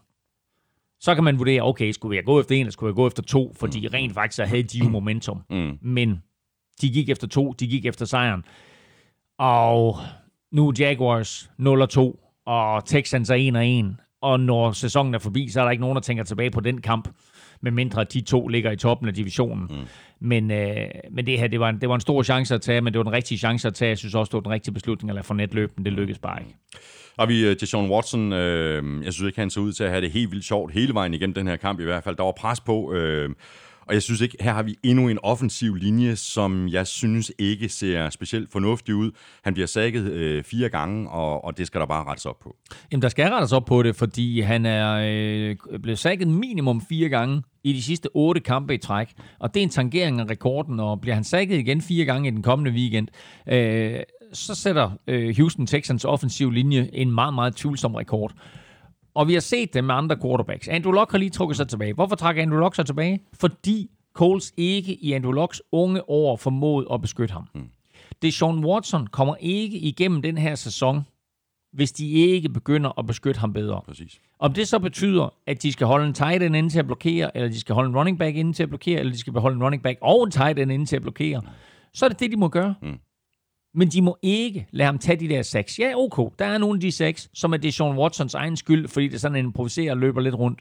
Men generelt set, så er den her offensiv linje horribel. Den har fået en fin ekstra klods i form af Larry Tunsil. Og han spiller en meget, meget solid kamp. Han bliver snydt for et enkelt sack. Øh, men udover det, så, så spiller han faktisk godt. Mm. Men de skal have styr på den her offensiv linje, og de skal give det Sean Watson den beskyttelse, han har behov for i år og i årene frem efter. For ellers så ser vi endnu en situation med en spiller, som efter et stykke tid siger, jeg kan ikke tage det her længere. Mm. Jeg trækker mig tilbage. Mm. Texans, de er 1 og 1. De skal til øh, LA og spille mod Chargers. Jaguars, de er 0 og 2, og de spiller hjemme mod uh, Titans natten til fredag. Og så vandt uh, Bears med 16-14 ude over Broncos i et uh, opgør, der blev uh, domineret af field goals og kampen om field possession. Og så fik vi da en fuldstændig vanvittig afslutning på den kamp, Claus. Ja, dommerne vandt kampen. ja, det kan man sige. Dommerne vandt kampen for Bears, og øh, det er der mange Bears-fans, der vil sidde derude og sige, nej, det passer ikke, og der er mange Broncos-fans, der vil sidde og sige, ja, det har du ret i. Øh, men der, der er to ting, der er to, to, to plays her. Øh, der er faktisk flere undervejs, men lad os bare hive fat i de to ting, der skal ind for det sidste minut. Øh, Broncos kommer foran. Øh, eller undskyld, Bears. Nej, hvordan er det? Nu skal jeg lige tænke mig om. Jo, Broncos kommer foran. Og øh, så får Bears bolden, og de har nærmest ikke tid til øh, at vinde den her kamp. Men Bradley Chubb bliver kaldt for pass, eller ikke for pass interference, for roughing for the passer. Roughing the passer. Roughing the passer. Og, meget, meget tvivlsom kald. Jamen ikke bare tvivlsom, den, den er der ikke. Det der, det kan umuligt være roughing the passer. Hvis det der, det er roughing the passer, så er NFL ikke længere en tackle-liga, så er det en flag football liga. Fordi han kommer ind, han rammer quarterbacken, og det er ikke sådan noget med, at han lander ovenpå ham. Man sørger endda for, at det er sådan, at han rammer quarterbacken, takler ham, og så lander ved siden af quarterbacken. Det der, det kan aldrig nogensinde være roughing the passer. Så ikke bare tvivlsom, men i min optik forkert. 15 yards straf, 15 gratis yards til Bears. Derefter, 6 eller 8 sekunder tilbage, noget i den retning. Milton Trubisky under pres, træder op i lommen, kaster bolden ned ad banen, rammer Allen Robinson. Han, bliver, han, han rammer jorden, og uret står på 0. Men dommerne vælger at sige, der er et sekund tilbage her. Så sætter de Eddie Pinheiro ind til at sparke et 53-yard field goal og kunne hjælpe med, om han ikke rammer den. Og der fik Broncos så lidt af deres egen tyndluftmedicin, ja. fordi de i så mange år har vundet kampe på baggrund af den tynde luft på Mile High Stadium. Her der er jeg ikke sikker på, at Eddie Pinheiro han har lavet det der spark ret mange andre steder. Ind i Denver, den får lige 3-4-5 yards ekstra på grund af den tynde mm, luft, mm. og sejler ind over målstolpen eller ind over overlæggeren, og så vinder Bears den her kamp på fuldstændig vanvittig vis. Ja, Flacco og Broncos, de havde fortjent lidt bedre, ikke? Altså, de fik, hvad fik de? 27 første downs mod det her Bears forsvar. Jamen, altså, prøv at høre, de spillede, de spillede en ganske, ganske fornuftig kamp, og da de kommer foran der med under et minut igen, der er, de, der er de der overbevist om, og alle, der sidder og ser kampen, er overbevist om, den vinder de. Jeg sad og så den, og jeg tænkte, åh, hold kæft, mand, du sejt, at de vinder den der. Og så laver Bears med hjælp fra dommerne det her fuldstændig vanvittige comeback. Mm. Direkte besked på Twitter i går fra Andreas Svane. Han skriver sådan her, får vi en NFL-show top 3 over holdingstraffe i Bears Broncos-kampen, eller skal vi bare tage de fire fra Garrett Bowles? Fire holdingstraffe af Garrett Bowles er øh, en lettere katastrofe, og det bliver også svært at vinde kampe på den måde. Der var et par store spil øh, i den her kamp, som blev taget bort, fordi øh, Garrett Bowles blev dømt hold, øh, fik i dem de her holdingstraffe. Nu så jeg, så, jeg kan ikke huske øh, den aktive årstal i hovedet, Men det er sådan noget med 15-20 år siden, at en spiller er blevet kaldt for fire holdingstraffe i samme kamp, så det her det er noget, som, øh, som Garrett Bowles han, øh, han skal arbejde på. Det kan være, at de er nødt til at tape hans hænder fast på ryggen. Og, jamen, og ved du hvad, jeg bliver bare ved med at... Øh, altså, Mitchell Trubisky, han bliver ved med ikke at imponere mig. Øh, ja, Øh, han havde endnu en elendig kamp, og øh, han formår jo så til sidst at føre dem til sejren, øh, men det er mere med på baggrund af, af, af dommerhjælpen og Eddie Paneras ben. Han laver selvfølgelig det kast der til Allen Robinson, mm-hmm. øh, og det skal lige siges, at øh, med hensyn til det der sidste kast, der er der jo en, øh, en regel om øh, i NFL, at hvis du opgiver dig selv, så stopper tiden automatisk. Øhm, og der er også en, en regel om, at, at du kan faktisk sige til dommerne, inden øh, spillet går i gang, at så snart ham her spilleren han er nede, så kalder vi timeout. Mm. Der behøver du ikke at få fat i en dommer og så sige, for de står tit med ryggen til og så videre, ikke? Du ved, så skal du hen og så sige timeout. Så da Allen Robinson rammer jorden, der er der faktisk et sekund tilbage. Men da, da, øh, øh, da tv-billederne og, og, og manden, der håndterer uret på stadion, som selvfølgelig er Broncos-fan, mm Øh, det de viser, det er, der står 0-0-0, men når man så ser en langsom gengivelse, så kan man godt se, der er faktisk et sekund tilbage på klokken, da Allen Robinson han rammer jorden. Så derfor er det sådan set helt reelt, men der der følte Broncos fans også, at de blev snydt i, øh, mm. i høj grad. Og Broncos, de er 0-2. De skal til øh, Green Bay og spille mod Packers. Bears, de er 1-1, og de spiller ude mod øh, Redskins Monday Night. Og som øh, Søren Armstrong, han skrev på Twitter søndag aften, det er ikke en drill, Bills er 2-0, og det er de efter, de slog Giants på udebane med 28-14. Så nu er Amstrup en glad mand, han er jo Bills-fan. Ah, oh ja. Og øh, Jens Rørby, som i mange år ja, var kommentator på, på TV3, ja, var også Bills-fan. Ja. Øh, så vi er jo mange, der i mange år har, øh, har, har gået og håbet og ventet på, at der vil ske et eller andet stort. Måske er det øh, nu, at der sker noget stort i, i Bills. Det er jo lidt interessant at se på de her unge quarterbacks, der er 2-0, ikke? Altså Lamar Jackson, øh, Josh Allen mm. med, med, med flere, ikke? Altså hvor man bare tænker, wow, ikke? Altså hvor kan Jimmy Garoppolo for en sags skyld, ikke? Mm. Altså så øh, interessant at se, hvad der sker i Buffalo. Vi havde jo begge to Buffalo i picks, mm. så, øh, så vi havde jo nok forudset den her sejr men den blev, den blev meget overbevisende, og det var en meget bedre kamp, af Bills end i første spiluge. De øh, åbnede øvrigt ud med i de første to spiluger og spille imod de to New York-hold. På MetLife. Tror du ikke bare, at de, de, vi, vi fortsætter bare med at spille der? Det er vores nye hjemmebane. Ja, nu, altså NFL elsker jo sine statistikker, ikke? Og der, der, der så jeg så en eller anden statistik med, at det var ikke sket i 35 øh, år, at et hold havde åbnet med to sejre på den samme bane, øh, imod, øh, altså bortset fra, når man er på hjemmebane. Mm. Øh, og så tænkte jeg, men det skulle da klart. Ja. Altså, det kan kun ske et sted jo. ja, ikke? Altså, ja, nu man så sige, okay, Chargers og Rams, de deler selvfølgelig banen nu her, ikke? Jo, jo. Og, og, og, kommer til det i årene fremover. Over. Men altså, ellers så tænker jeg, altså, hvad, hvilke andre baner har der været, hvor der er to NFL-hold, der deler bane, ikke? Så det kan jo kun ske i New York. Men det skete så i New York. Buffalo, som er et New York-hold, vandt over de to New York-hold, som ikke er New York-hold, mm-hmm. fordi det er for, at de spiller i New Jersey. Uh, og dermed så er Bills altså 2-0, og hvor det krævede uh, sådan lidt et mirakel comeback imod Jets, så var det meget overbevisende imod Giants, og det endte jo så også med at koste Eli Manning jobbet. Ja, præcis, og Josh Allen, han, han fik jo også en del kritik for de der fire interceptions, han, han kastede i spil u 1, præcis. og det var der ikke noget af i, i den her kamp. Det så meget mere stabilt ud. Det så, men altså, altså, jeg var faktisk lidt imponeret over ham til tider. Han har nogle, nogle øh, der er nogle kast en gang imellem, hvor man bare tænker, hvad laver du? Altså du ved, hvor han har en fri receiver, og så kaster han den i jorden, eller ud over sidelinjen, eller hvad han nu gør. Øh, men generelt set, så spillede han faktisk en god kamp. Giants forsvar er heller ikke lige så godt som Jets forsvar. Mm. Så derfor så var det nok lidt nemmere for ham at vise sig frem i den her kamp, end det var i den første kamp. Mm. En spiller, jeg vil øh, notere lige for Bills, det er Frank Gore. Altså, spørg, hvor, hvor længe kan han blive ved? Altså, 19 løb, 68 yards og touchdown.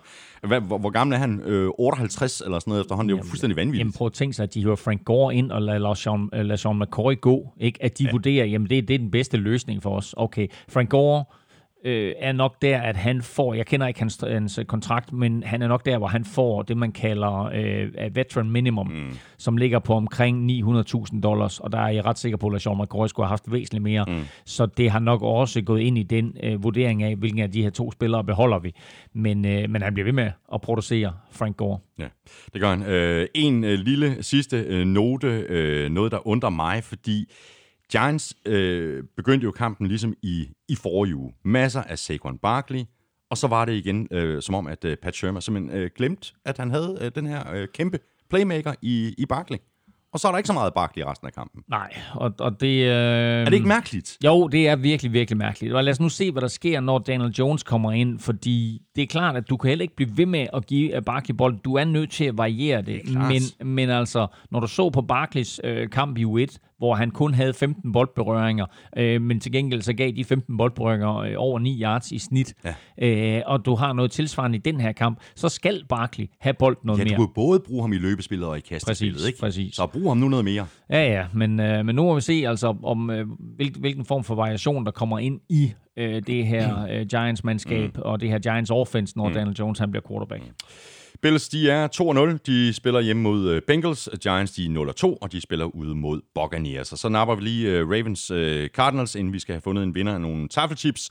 Ravens, de vandt med 23-17, og i modsætning til i forrige uge, hvor Lamar Jackson kastede fem touchdowns, så var han mere tilbage på jorden i den her kamp. og, ja. og løb bolden mere, ikke? Og det var det, som... 120 yards på Det, jorden. det er jo det, vi ved, at han kan. Øh, og det mest interessante, det er, at vi er i gang med NFL-sæson 100. Det bliver vi jo... Øh, det, det, alle jer, der sidder og lytter med, det får I at vide her hver eneste uge i podcasten. Og sidder man og ser NFL på tv, så får man også at vide, at det her det er NFL-sæson 100. Det kan man nærmest ikke undgå at vide. Men øh, i NFL's 100 års historie, der er der aldrig en spiller, der har kastet for 250 yards og løbet for 120 yards. Men det gjorde Lamar Jackson i weekenden. Så øh, han viste de kvaliteter, han har, og øh, nogle af de kvaliteter, som Ravens jo draftede ham på. Øh, draftede ham allersidst i, i første runde der mm. sidste år. Og hans første år i ligaen var jo ikke noget at råbe hurra for. Ravens brugte ham også primært som en løbende quarterback, og, og, og hans præcision i kastene var helt horrible. Han har et enkelt eller to kast i den her kamp, hvor man godt kan se, okay, der mangler noget. Han har, nu kan jeg ikke huske, hvem det er, men det er en af han, er det Hayden Hurst, han har løbet ned igennem midten. Det er i hvert fald en tight end, mener han har løbet ned igennem midten, som han har fuldstændig fri imellem to zoner. Mm. Og den, den kaster han hen over hovedet på ham. Det er sådan nogle kast, dem skal han ramme for at gå fra, fra skridtet fra at være anden års quarterback til at blive en quarterback, man betragter som, nu vil jeg nu vil jeg ikke sige Patrick Mahomes kaliber, men han er jo også anden års quarterback, men altså at vi er derop, at du siger, okay, det her det er en af de absolut bedste quarterbacks. Mm. Men de første to uger af Lamar Jackson, har været meget imponerende. De første to uger i den kombination, der hedder Lamar Jackson til Marquise Hollywood Brown, Præcis. God connection, ikke? har været rigtig, rigtig sjov at se på. Mm. Øh, og om ikke ustoppelig, så i hvert fald en duo, der kan lave store spil på vigtige tidspunkter. Mm. Så har vi på den anden side af bolden uh, Kyler Murray. Han spillede vel egentlig en, en fin kamp. Uh, der var pres på ham uh, fra uh, Ravens uh, forsvar, men uh, 25 af 40 for 349 yards og ingen interceptions. Og så synes jeg, det er meget spændende, det der foregår med alle deres uh, wide receiver. De spiller jo uh, dybest set med, med fire wide receiver på, på, på banen hele tiden. Ikke? Ja, men det der med de fire wide receiver, det er også deres akilleshæl. Fordi når de kommer ned omkring red zone, og især inden for 5 eller 10 linjen, mm. så kan de ikke få bolden ind i endzonen. Fordi når du er dernede, og du spreder det hele ud med fire receiver, jamen fint nok. Men du har kun en 15-20 yards at gøre godt med. Og de 15-20 yards, det er vel at mærke derfra, hvor quarterbacken står, når han kaster bolden. Det vil sige, hvis du snapper bolden fra 4 linjen, jamen så har du 14 yards at gøre godt med. Du har de 4 yards ind til mållinjen, og du har de 10 yards, der udgør endzonen. Du har 14 yards at gøre godt med. I de 14 yards, der er der 21 spillere. Der er meget trafik der. Og Cardinals kan ikke få bolden ind. 8 gange indtil videre i de to første kampe har de været red zone. De kommer derfra med to touchdowns. I weekenden, der havde de bolden på 2 linjen på 3 linjen og på 4 linjen de tre gange kommer de derfra med field goal. Du kan ikke vinde fodboldkampe i NFL, hvis du skal sparke field goal fra 2'eren, 3'eren og 4'eren. Så tre korte field goals, ja, de laver dem alle tre, og det er fint. Men når du er der, så skal du have bolden ind i endzonen. Mm. Så skal du have syv point i stedet for tre point. Mm. Havde de fået syv point på de der tre drives, Så de har vundet kampen. så har de vundet kampen. Mm. Så det her med de fire receiver, det er fint nok. Cliff Kingsbury, det er skide sjovt at se på. Kyler Murray, du er super sjov at se på. Øh, Kyler Murray har også genoplevet Larry Fitzgerald. Og kæft, mand, to, mm. to fremragende første uger, den, den øh, knæk, jeg ved at kalde ham. Mand. Den gamle mand har haft, ikke? Men de skal finde en variation af et angreb, når de kommer inden for 5'eren eller 10'eren. Mm. De har en David Johnson, som er en powerback. Mm. Ikke? Så må de finde ud af, hvilke hvilke spil kan vi køre her? Hvordan kan vi gøre vores formationer lidt mere kompakte? Sæt to tight ends ind i stedet for fire receiver, ikke? Altså, øh, og så øh, løbe bolden lidt tungere. Mm. Cardinals, de er 0-1 og 1, og de spiller hjemme mod Panthers. Ravens, de er 2-0, og de spiller ude mod Chiefs.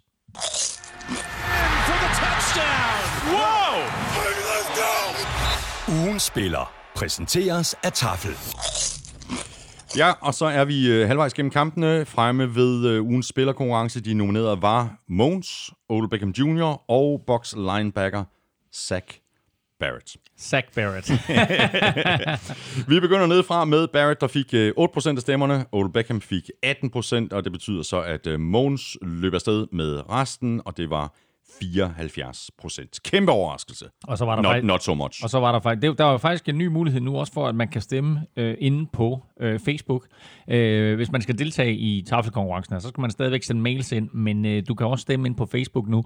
Og der var det lidt interessant, at der var en, der skrev, hvad med Miles Garrett? Skulle han ikke have lov til Jo, at blive nomineret? så det Fordi jo, Miles Garrett kunne også godt være nomineret. Han spillede en helt igennem forrygende Monday Night-kamp, som vi talte om lidt, lidt tidligere med, jeg tror, fem tackles for loss og tre sacks, og øh, var, var et monster og fuldstændig uh, uhåndterbar. Så, øh, men øh, nu har vi valgt de her tre ud, og øh, jeg er ked af, at Jack Barrett han ikke fik flere stemmer, fordi han havde lige så stor betydning for Box sejr, mm. som øh, de to andre spillere havde.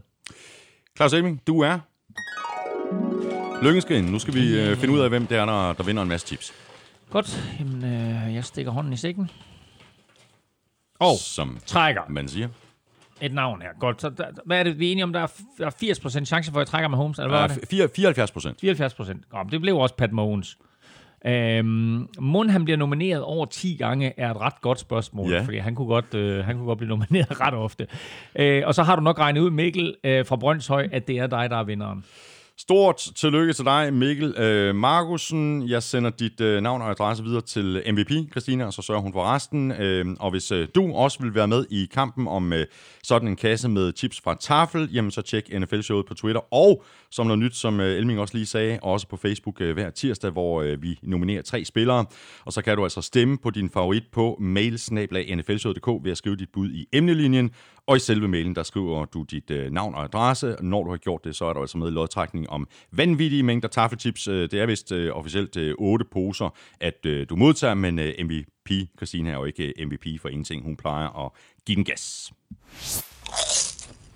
Det gør vi også, øh, Claus. Vi giver den også gas. Øh, nu er vi tilbage i kampene. Vi lægger ud med en øh, lidt rodet, men også spændende. En af slagsen, nemlig Falcons Eagles Sunday Night. Den kamp vandt Falcons med 24-20. Der blev delt øretæver ud, og det betød, at Wentz måtte spille en stor del af kampen uden de to helt store mål fra U1, nemlig Deshaun Jackson og Alshon Jeffrey. Og Wentz var faktisk også ude en kort overgang, hvor han blev tjekket for, for jernrystelse. Det her var en vild fed kamp. Øh, og især anden halvleg og især fjerde kvarter øh, blev helt fantastisk. Falcons dominerede kampen i øh, de første tre quarters aktivt og var, øh, var ret langt foran øh, 17-6, tror jeg, de førte med. Og man følte lidt, jamen øh, det her det var et Falcons-mandskab, som var kommet på hjemmebane, havde nået at revancere efter nederlaget i spil U1, hvor de blev kørt midt over af, af Minnesota Vikings. Øh, Eagles vandt godt nok i spil U1, øh, men sådan uden rigtig at, at imponere med, med sejren over Redskins. Så her, der øh, var det ligesom om, jamen, øh, vi så egentlig et Eagles-mandskab, som i de første to spiluger har skuffet mig lidt, mm, i forhold til, hvad jeg havde forventet af dem. Og vi så et Falcons-mandskab, som måske var mere den reelle udgave af Falcons, end det vi så imod Minnesota i første spiluge. Og så kommer den her fjerde kvartal, hvor det hele bliver vendt på hovedet, mm. og Eagles er jo meget, meget tæt på at vinde den her kamp. Øhm, kommer ned, de er bagud 24-20. Øhm, de er faktisk foran jo. Øh, og så kaster Matt Ryan til Julio Jones på fjerde down og tre. Mm. Og Julio Jones gør resten, ikke? Øh, 54 yards. Senere, så står han i endzonen. Og det her, det er altså en fjerde down og tre, hvor de vel og mærke kaster sådan en receiver screen. Det vil sige, at bolden er kastet kortere end første down. To gode blokeringer. Ikke mindst af Jake Matthews, der jo fuldstændig kører en Eagles-spiller helt ned under kunstgræsset i Atlanta. Altså, den blokering, og så Julio Jones, også fordi Julio Jones er så stor. Der er nogle receiver, hvis de får bolden i hænderne der, jamen så er de, jeg vil ikke sige nemmere at takle, fordi det designer man selvfølgelig ikke spillet til, men de er bare nemmere at få ned end Julio Jones. Mm, mm. Og Julio Jones griber den her bold, han bliver nærmest ikke rørt. Og så må vi bare sige, imponerende, så hurtig han er, når han først kommer op i Ja, det fart. tosser, mand. Så når du ser på, hvor stor en dreng han er, og så samtidig med, at han har den her fart, og så ved vi, hvor gode hænder han har, så må vi sige, jamen altså, er det ham, der er NFL's bedste receiver? Altså lige nu, hvis jeg sådan kigger på tværs af ligaen, så er det klart, at Tony Brown må du med det, han kan på banen, blive betragtet som en af, en af de bedste receiver. DeAndre Hopkins i Texans, mm. og så Julio Jones. Jeg kan ikke komme på andre lige nu. Jo, måske Odell Beckham Jr. også, øh, hvis, hvis han får det til at fungere med, med, med, med Baker. Men Julio Jones skiller sig lidt ud fra de andre tre, fordi han er så stor. Mm. Han er et monster. Og han griber den her, og så tager han den hele vejen til touchdown og bringer Falcons foran. Men Carson Wentz får bolden tilbage og har mulighed for... Og burde Nielsen Aguilar ikke have grebet den bold? Han kaster. Han er uden det er Sean Jackson, som du siger, og han er uden øh, Alshon Jeffrey. Og så kaster han. Jeg ved ikke, hvordan, men det siger også alt om, om Falcons forsvar, at Nelson Aguilar i en situation, hvor, hvor Falcons ved, at Eagles skal score touchdown for at vinde den her kamp, og de skal ned ad banen, og de skal ned ad banen i en fart. Det siger jo alt om Falcons forsvar, at de tillader Nelson Aguilar mm. at løbe alene ned ad sidelinjen. Hvorfor er der ikke en cornerback i nærheden? Hvorfor er der ikke en safety i nærheden? Griber han den bold, Nelson Aguilar? Fordi den er perfekt placeret af Wentz lige ned i hænderne på ham. Altså, vi snakker et kast på 40 yards, som er lige ned i hænderne på Nelson Aguilar i fuld firespring. Og det er jo der, hvor det smukke i fodbold opstår. Altså timingen mellem en quarterback og en receiver. Det er jo helt fantastisk timing, der er på den bold fra Carson Wentz. Mm. At han under pres, ned i lommen, fyrer sådan en bold ud på sidelinjen, som lander lige ned i hænderne på en øh, fyr med Nelson Aguilars fart fantastisk timing, og så taber Aguilar bolden. Mm. Fuldstændig som vi så, fuldstændig som vi kendte Aguilar, da han kom ind i ligaen. Og så har han faktisk haft et par gode år, hvor han er blevet bedre og bedre. Han er jo tidligere første runde draft pick, Nelson Aguilar, øh, og har aldrig helt levet op til det, selvom han er blevet bedre i de senere år. Men det der kunne i teorien have været touchdown, ja, fordi det det. Det placeringen af bolden gjorde, at griber Aguilar bolden der, så behøver han ikke at sætte farten ned over hovedet, så kan han bare fortsætte i fuld fire spring. Mm. Men han taber bolden så gør han det op, så gør han det godt igen, ved at han så griber bolden på fjerde down, op imellem tre Falcons-spillere, men der er det for sent. Der får, der får Eagles ikke muligheden for at vinde kampen. Jo, de får, et, et, øh, de får faktisk muligheden, men de, de kigger sig på fjerde down, hvor, øh, hvor Zach Ertz bliver taklet og kort af første down. Men altså, øh, vild kamp, og jeg må bare tage hatten af for Karsten, den nye Karsten, og sige, uden sine to top receiver, der leverer han stadigvæk en kamp på meget højt plan. Ja, det gør han især i anden halvleg, fordi i første halvleg ser det ikke så godt ud. Jeg tror, han går ud med en passer rating på 6,2 efter første halvleg. Men for så strikke de her to touchdown øh, ja. drives øh, sammen i anden ja. halvleg og spiller sig øh, ekstremt godt op. Ja, det synes jeg. Jeg synes faktisk, at det her det er noget af det bedste, vi har set øh, Carson Wentz spille, siden han blev skadet. Mm. Og det er det bedste, fordi den her anden halvleg var, var rigtig, rigtig god fra ham. Øh, og han har et kast undervejs også, hvor han bliver sækket. Øh, men inden hans knæ rammer jorden, der får han kastet bolden frem i hænderne på en receiver til første down, og når man ser slowbillederne bagefter, altså så er der øh, en krillimillimeter mellem mm. Og vi ved alle sammen, hvordan en krillemillimeter udregnes. Ikke? Men altså, der er en krillemillimeter mellem jorden og hans knæ, inden han får kastet bolden. Det er et fantastisk kast. Og ja. bare et af mange gode kast, han leverede i anden halvleg, Carsten Wentz. Og så en uh, lidt uh, pose blandet bolcher i forhold til Matt Ryan. Tre touchdowns, tre interceptions. Spørgsmål her fra Carsten Fisker. Nu har Matt Ryan helt ukarakteristisk kastet fem interceptions i to kampe. Er det et resultat af, af et nyt offensivt system, eller er det bare, fordi han prøver at få meget på at skabe noget? Øh, ja, det har jeg svært ved at svare på, men det skal i hvert fald stoppe. Og det skal stoppe nu, fordi øh, det her, det er ikke holdbart. Uh, Matt Ryan uh, er jo ved at koste Falcons sejren her de er foran, de dominerer den her kamp, og så kaster han nogle horrible interceptions lige i hænderne på Eagles-spillere. Mm. Øh, og det er, ikke, det er ikke klassisk Matt Ryan. Han, han plejer at være en quarterback, som tager god vare på bolden, og sørger for, at, at hvis... Øh, han tager selvfølgelig nogle chancer, det gør alle quarterbacks, men ofte så de chancer, han tager, er, er kalkuleret, og der er ofte større chancer for, mm. at det er hans spillere, der kommer ned med bolden, end, end, end modstanderne. Men her, der kaster han altså... De to af de tre interceptions, vil jeg jo sige, det er meget uklassisk. Matt Ryan. Altså, det er ikke den måde, vi er vant til at se Matt Ryan på. Så det, det skal på en eller anden måde stoppe. Og om det så er systemet, som han ikke er 100% inde i, og så han tænker, at jeg skal have en receiver der, og så er der ikke en receiver. Det kan jeg så ikke øh, vurdere her.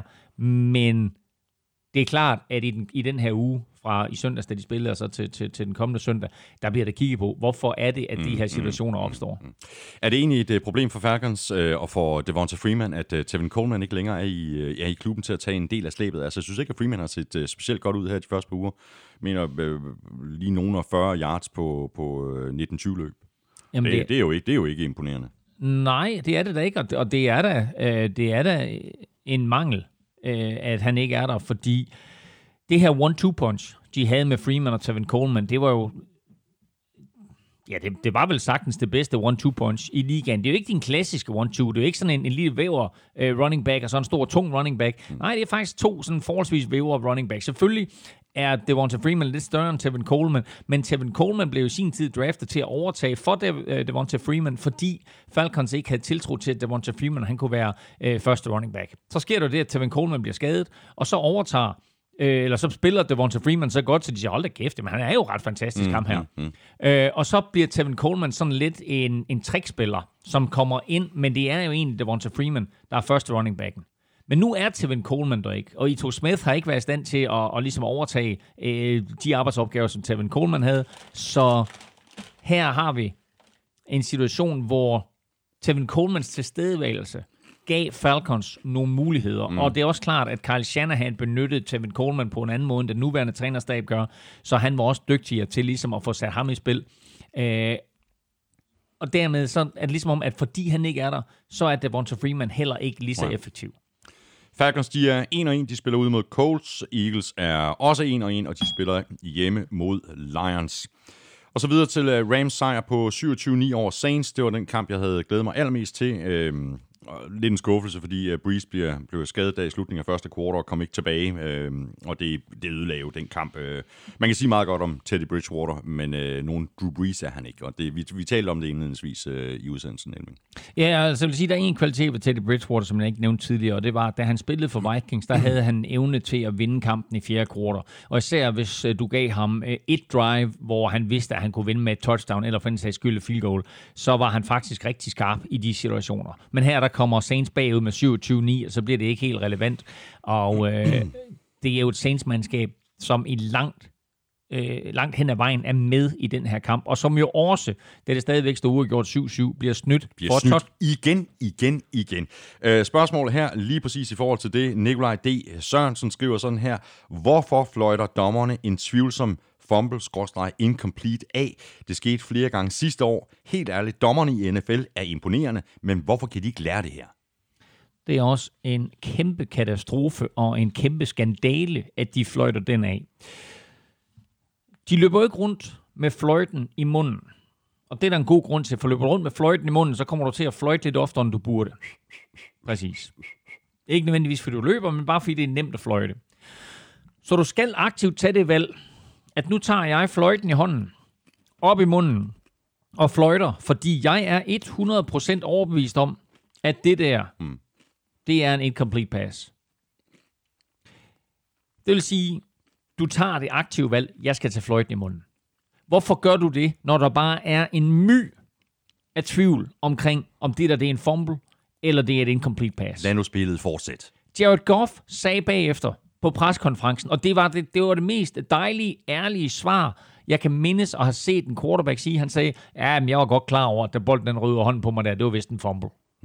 Det er jo mega fedt, ikke? I stedet for at sige, ah, det var tvivlsom. Ikke? Altså, der var ikke fumble der. Det hører vi tit andre quarterbacks sige. Mm. Det er da så super fedt, at han siger, ah, jeg var godt klar over det, der det var en fumble, ikke? Øh, og så fløjter dommerne bolden af, eller fløjter, fløjter dommerne spillet af, imens Cam Jordan, han i øvrigt, apropos store fyre med fart i stængerne, mm. hold nu kæft, han løb stærkt, ikke? Det er altså en defensive end, det der. Øh, får bolden i hånden, løber hele vejen til touchdown, og det er et langt et af slags, en 80 yards eller noget i den retning, ikke? Og så bliver den kaldt tilbage. Godt nok får Saints bolden, fordi de har, de har fået fat i den, og dommeren vurderer, om okay, fint, vi fløjtede den af, men altså, det var en fumble. Men de får bolden nede på deres egen 20-linje, i stedet for at få syv point. Kæmpe brøler, og så ligner i den her kamp mellem Rams og Saints, hvor vi går tilbage til NFC-finalen, hvor Saints jo på baggrund af en dommerfejl blev snydt for en plads i Super Bowl. Det er helt vildt, at det bliver ved med at gå ud over Saints, det her. Det er, det, det er simpelthen skrækkeligt. Det er, det, er, det er synd for dem, og nu er de så også uden uh, Drew Brees. Øhm... Nå, men, men lad os lige, fordi jeg vil bare lige gerne lige knytte en pointe til det der med dommerne, fordi det er jo helt vanvittigt, at vi har en liga, der, øh, hvor der er så mange milliarder, der flyver rundt, og, og, og det er så vigtigt at vinde de her søndage. Der er jo ikke som i baseball, eller basketball, eller ishockey 80 kampe, eller 160 kampe at gøre godt med. Der er 16 kampe at gøre godt med her. Sådan en kamp her, okay, du mister din quarterback, og det kan godt være, at det store billede set hen over sæsonen, så er den her kamp ikke så vigtig for Saints, fordi det er sådan, at de, de kan gå hen og tabe de næste fem kampe. Men hvis du ser på vigtigheden af sådan en søndag som den her, så er det ikke kun Saints, der bliver snydt her. Vi nævnte det tidligere med øh, med Broncos, der bliver snydt. Ikke? Altså en, en, helt horribel roughing the passer straf. Øh, imens øh, andet sted, så rammer Tremaine Edmonds for Steelers, så rammer han Russell Wilson lang tid efter Russell Wilson har kastet. Der er ikke nogen straf på. Mm, mm. Ikke? Altså enorm inkonsekvens hos dommerne. Vikings bliver snydt for et touchdown, fordi dommerne, og det her det er den nye regel, der er sat ind med, at på et touchdown, så kan ting ses igennem omkring pass interference, så bliver de dømt for en eller anden latterlig pass interference i endzone, hvor der er en spiller, ja, han har kontakt med det pass interference. Ej, der skal man altså være virkelig, virkelig regelkrakilsk for at kunne omstøde en kendelse på banen til at sige, at vi tager det touchdown væk fra det er, Og det er virkelig også, det er virkelig skræmmende, det her, undskyld, jeg afbryder Elming, men, men det er det her med, hvis man kører alt ned i slow motion, altså hver eneste spil Præcis. i NFL, så er der stort set pass interference og holding på alle spil. Og det er derfor, at NFL er nødt til at finde en linje, og nødt til at gøre dommerne bedre, og nødt til at sige situationen som den her med Saints, hvor de decideret bliver snydt for et touchdown på et meget, meget markant tidspunkt af kampen. Der var, der var øh, hvad hedder det, øh, Rams-fans bagefter, som sagde, ja, ja, fint nok, så var den 27-14. Nej, det var det ikke, fordi her, der kommer Saints foran 14-7, og så ændrer den her kamp ja, markant karakter. Ja, ja, så bliver det en helt anden kamp. Så kæmpe, kæmpe, altså skandale og skuffelse over, at de stadigvæk ikke har styr på det her dommerne, og altså, de vil gerne være, være fuldtidsansat, og altså, det kan jeg da godt forstå, altså, hvis de bliver bedre end det her. Øh, men det, altså, det her, den her, og de situationer, jeg lige ridset op, mm. viser bare en mangel på konsekvens i dommerstanden, og viser også en mangel for forståelse for spillet, fordi hvorfor skal du fløjte den der af? Mm. Altså, det er jo helt vanvittigt. Nå, Fuld, fuldstændig, fuldstændig vanvittigt. Det var lige, det var lige ja. Ja. min, min 30 seconds of walk. yeah, vi er fuldstændig enige. Rams, de har styr på deres øh, defensiv, og der, altså de kontrollerede fuldstændig øh, line of scrimmage øh, med, øh, med Michael Brockers og Dante Fowler og Aaron Donald osv. osv., osv. De har til gengæld ikke særlig godt styr på deres øh, offensiv linje, men godt for Rams, at de har Cooper Cup tilbage, fordi han gør en ret stor forskel. Ja, og prøv at tænke på, da Rams, de, øh, altså da Rams mistede Cooper Cup sidste år, vi talte jo hele tiden sidste år omkring, at de havde mistet Todd Gurley, og at han var omdrejningspunktet, men vi så jo faktisk i den her kamp en Cooper Cup tilbage på det niveau, vi så ham på sidste år. Faktisk vil jeg næsten sige, at han var bedre i den her kamp, jeg synes, vi så ham sidste år. Han er faktisk et meget, meget vigtigt, en meget, meget vigtig spiller for det her hold, og også et omdrejningspunkt. Mm. Og nu, han laver to meget, meget store spil i den her kamp, hvor jeg bare tænker, okay, altså, den der slant, hvor han uh, slår uh, Marshawn Lattimore, ikke? Jo, altså, og så, og så løber igennem to forsvarsspillere og bliver taklet på 1 linjen De, uh, de dømmer faktisk touchdown til at starte med, og så vurderer de bagefter, han er nede på 1 linjen og så scorer Rams umiddelbart efter. Men han er bare, altså, han er bare en vigtig spiller for dem. Og da Rams, min pointe var sådan set, at da Rams sidste år gik sådan lidt ned i kadence på angrebet, der er det klart, at de manglede Todd Gurley, men de manglede også Cooper ja, Cup. Ja. Og måske var det netop det der med, at de manglede Cooper Cup, som var den væsentligste årsag til, at de gik ned i kadence. Selvfølgelig er det svært at erstatte Todd Gurley, men den der tredje receiver, eksplosive receiver, og en receiver, som er i stand til at lave plays på den måde, Cooper Cup han er i stand til, mm. den spiller manglede de. Mm. Rams, de er 2-0. De spiller ud mod uh, Browns. Saints, de er 1-1, og de skal til uh, Seattle og spille mod Seahawks. Og netop Seahawks, de vandt med 28-26 ud over Steelers. Uh, Big Ben røg ud med sin skade lige før pausen. Ind kom i stedet Mason Rudolph. Vi har talt om det indledningsvis, uh, at Rudolph i virkeligheden uh, flyttede bolden uh, bedre end, end Roethlisberger øh, gjorde. Øh, 12-19 for 112 yards, to touchdowns og en enkelt interception til Mason Rudolph. Ja, altså, og, og ja, vi talte om, at han flyttede bolden bedre, men det hører så også med til historien. Du kan se, hver evig eneste gang Ben Roethlisberger, han kastede bolden, så tog han sig til albuen bagefter og kiggede næsten ud på Siljen. Gider godt skifte mig ud? Mm, mm. Uh, så men, nu er... tænker, men nu tænker jeg faktisk også på, øh, på U1-kampen, altså i, i New England hvor de heller ikke uh, kunne flytte bolden. Så, så det er begge kampe, jeg i virkeligheden tænker på. Ja, nu så vi så ikke Mason Rudolph imod New England Patriots. Det er korrekt. Så, det er korrekt. Men uh, fordi uh, de, ser, de ser skræmmende gode ud. Men det er rigtigt, mm. de havde store problemer imod mm. Patriots. Mm. Skræk det start på sæsonen for Steelers uh, 0-2. Uh, det, ja, om, nu må vi se, hvordan hvordan det her det udarter Ja, ja, med, men altså, med Mason Rudolph. nu, altså. øh, det kan altså- også være en ny start. Ja, at og- de begynder at designe angrebet på en anden måde, og så siger, okay, nu er vi forbi Big Ben. Han er ude resten af sæsonen, så nu starter vi forfra. Jo, prøv at tænke, prøv at tænke på. De her to, Eli og Big Ben, kom begge to ind i ligaen i 2004, og så ryger de ud af ligaen i samme spiluge, ja. 15 år efter. Ja. Ikke? Så spil uge 2, der røg Big Ben og Eli. Nu er der kun Philip Rivers tilbage fra den der 2004-draft, øh, som starter, vel at mærke. Så øh, kunne det her være året? Kunne det være året, hvor Philip Rivers endelig får sin Super Bowl? Det får vi se. Øh, Seahawks øh, havde øh, temmelig svært ved at få gang i øh, angrebet i begyndelsen af kampen. Øh, Wilson han blev sækket fire gange i første halvleg, så fik de så justeret i pausen. Wilson slap bolden markant hurtigere og, øh, og udnyttede vel også øh, hullerne i, øh, i Steelers øh, zoneforsvar. Det var, det var derfor, at, at, at det lykkedes bedre i anden halvleg end i første. Jamen, øh, Seahawks nåede lige i pausen og se videoen fra kampen mellem Steelers og Patriots, fordi det her det var den samme historie, at den defensive linje, eller lad os kalde det front seven, for Steelers er faktisk rigtig, rigtig gode. De formår at lægge pres på modstandernes quarterback og lukker stort set ned for løbeangrebet.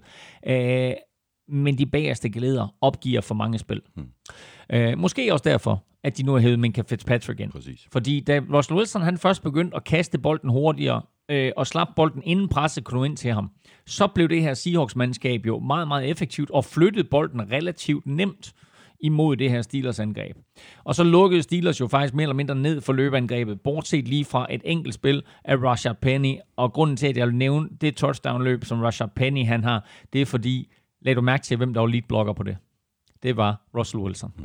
Han kommer med hele vejen ned ad banen, Øh, det er sådan, altså, Rashad Penny starter lidt op i venstre, og så kommer han tilbage til sin højre side, og der er Russell Wilson over, og så løber Russell Wilson nærmest som lead blocker hele vejen ned ad banen, og tænkte, hold kæft, hvor er det vildt at se min quarterback med nummer tre der, bare øh, være den første mand til at løbe ind i endzone sammen med running backen. Han er fantastisk.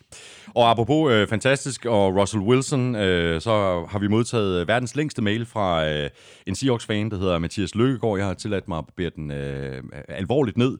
Mathias skriver sådan her, øh, som diehard øh, Seahawks-fan er jeg naturligvis noget farvet, når der kommer til, hvor god Russell Wilson er. Hvis han kan fastholde sine stats, samt ender med en enkelt Super Bowl-ring mere, og eventuelt en MVP-titel i løbet af resten af sin karriere, burde han så ikke komme i betragtning til Hall of Fame. Ej, så er han 100% Ja, der er han sikker. 100% i Hall of Fame. altså, hvis han får en MVP og en Super Bowl mere, så er han 100% sikkert i Hall of Fame. Men jeg synes jo allerede nu, at han burde komme i betragtning til Hall of Fame. Fordi hvis du ser på, på meget af det, der sker i NFL nu, så var Russell Wilson jo måske en af de allerførste spillere, som tog den her nye måde at spille fodbold på. Ikke? Altså, det her read-option-spil, det opstod jo i Seattle, før det opstod ret mange andre steder i NFL. Det har eksisteret på college-niveau, men det krævede en Russell, Wil- en Russell Wilson-type i Seattle, for at de andre 31 klubber, de sagde, nej, det kan faktisk måske også godt lade sig gøre i NFL, det der. Mm. Så på den måde, der var han jo lidt med til at revolutionere øh, den offensive indstilling til fodbold. Men der er bare ikke ret mange, der, der, der gør det lige så godt som Russell Wilson, fordi altså, du har det der, okay, du har et broken play, okay, nå, og så fiser han rundt dernede, ikke? Mm. Og så finder han bare 9 ud af 10 gange, så finder han en open receiver. Han er- Bare giv ham tid til at scramble, Ja, ja. Han- så, han er- så han- leverer han magi. er vanvittigt god til at improvisere, og så har han noget, som er meget, meget svært for alle quarterbacks, det er, at han har evnen til at kaste, mens han løber, og evnen til at være præcis, mens han løber. Exactly. Det er ikke ret mange quarterbacks, der rent faktisk er det. Øh, de vil gerne alle sammen være det, de prøver det alle sammen, men altså, vi ser tit øh, quarterbacks kaste interceptions eller dårlige bolde. Russell Wilson, han leverer næsten altid gode bolde. Og Seahawks, de er 2-0, de får besøg af Saints, Jeg Steelers, har lige, ja, jeg har bare undskyld, jeg afbryder. Ja, jeg har, bare det- lige, har bare lige en sidste ting. Ja. ja. Øh, og det er faktisk bare lige ros til øh, Pete Carroll, fordi han er i sin uh, 10. sæson i øh, Seahawks. Nå ja, det han er jubilæum. Han fyldte 68 i søndags, og på sin 68-års fødselsdag, der vandt han kamp nummer 100. Og prøv bare lige at tænke på det. Han er, i, han, han er 9 år og to kampe inden i sin karriere som Seahawks coach. Hmm. Og øh, han, han har nået 100 sejre allerede. Det siger altså noget om, hvor succesfuld han har været. Ja, er du fuldstændig, er du fuldstændig tosset, og, øh, og, og, og når man ser ham øh, gå rundt på sidelinjen, så ligner han jo heller ikke en gammel mand, altså. Han, er jo, han agerer jo fuldstændig anderledes, og hele hans øh, Ja, ja, måde ja, at, ja. Og, Ja, og gøre stor- det på, på, stor- på sidelinjen, altså stor ros til Russell Wilson, og stor ros til, til, til, til mange af de andre spillere her, men, men det hele, det kommer tilbage til Pete Carroll, mm. og det faktum, at han som en af de få college coaches har været i stand til at overføre sin succes fra college til NFL. Mm. Den måde, han kører det på i, i Seattle, tror jeg, alle, der er i den der organisation, er rigtig, rigtig glade for. Og øh, det er også en af grundene til, at de vinder så mange kampe. Mm-hmm. Og jeg fik nævnt, at Seahawks de er 2-0, øh, Steelers de er 0-2, og de spiller ude mod øh, 49ers. Og så er vi nået til dine vikinger. Elming, de tabte til Packers på Lambo med øh, 21-16.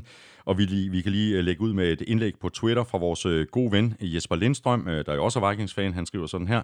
Jeg ved ikke, om NFL-showet tager imod nomineringer til ugens spiller for Tafel, men jeg er nødt til at nominere kaptajn Kirk for Green Bay Packers. Uden ham havde de ikke vundet den kamp. Du, du. Og så har vi faktisk også et spørgsmål her fra Christian Norbæk på mailen. Øh, synes NFL-ming, at Kirk Cousins er den rette mand på quarterback for Vikings? Vi begynder, vi begynder den her kamp gennemgang øh, rimelig tof. Altså fokus på Kirk Cousins. Jeg har været, øh, jeg har været fortaler, da den her handel øh, kom i stand, at, øh, at de skulle have fat i Kirk Cousins. Jeg fortaler for, at de hæver ham ind. Jeg har været øh, øh, positiv omkring ham hele vejen igennem. Jeg har øh, forsvaret ham, når han har øh, haft knap så gode kampe. Det her, det var en katastrofe. Det her, det var en kamp, som måske har ændret mit syn på Kirk Cousins meget, meget drastisk. OK, det var en kamp, og det var primært Øh, ej, det var en kamp, for jeg vil ikke sige, at det primært var et drive og et kast, for der var, mange, der var mange horrible ting i den her kamp. Men det var ikke bare hvilken som helst kamp. Det var en kamp imod Green Bay, i Green Bay, i divisionen, som lige nu med altså både Bears og Lions øh, ser ud til, altså Bears kan selvfølgelig vinde nogle kampe på deres forsvar, men Lions ser ikke helt tosset ud. Der er alle sejre inden for divisionen vigtige. Mm så må du ikke, som Kirk Cousins, i dit 8. år i ligaen og med en del erfaring, og da du skrev din kontrakt, den dyreste quarterback i ligaens historie, så må du ikke på første down og goal fra 8-yard-linjen kaste en interception, hvor du, apropos det, vi talte om med Russell Wilson lige før, løber ud til din højre side, og så kaster et horribelt kast, som bliver interceptet af Kevin King i endzonen. Du må ikke på første down og 8, eller første down og goal for 8 linjen kaste interception. Du må på fjerde down og 8 kaste en interception. Men du må gå hjælp med ikke gøre det på første down og 8. Fordi på første down og 8, der har du alle muligheder. Så kan man så sige, okay, trænerstaben, skulle de have givet bolden til Dalvin Cook?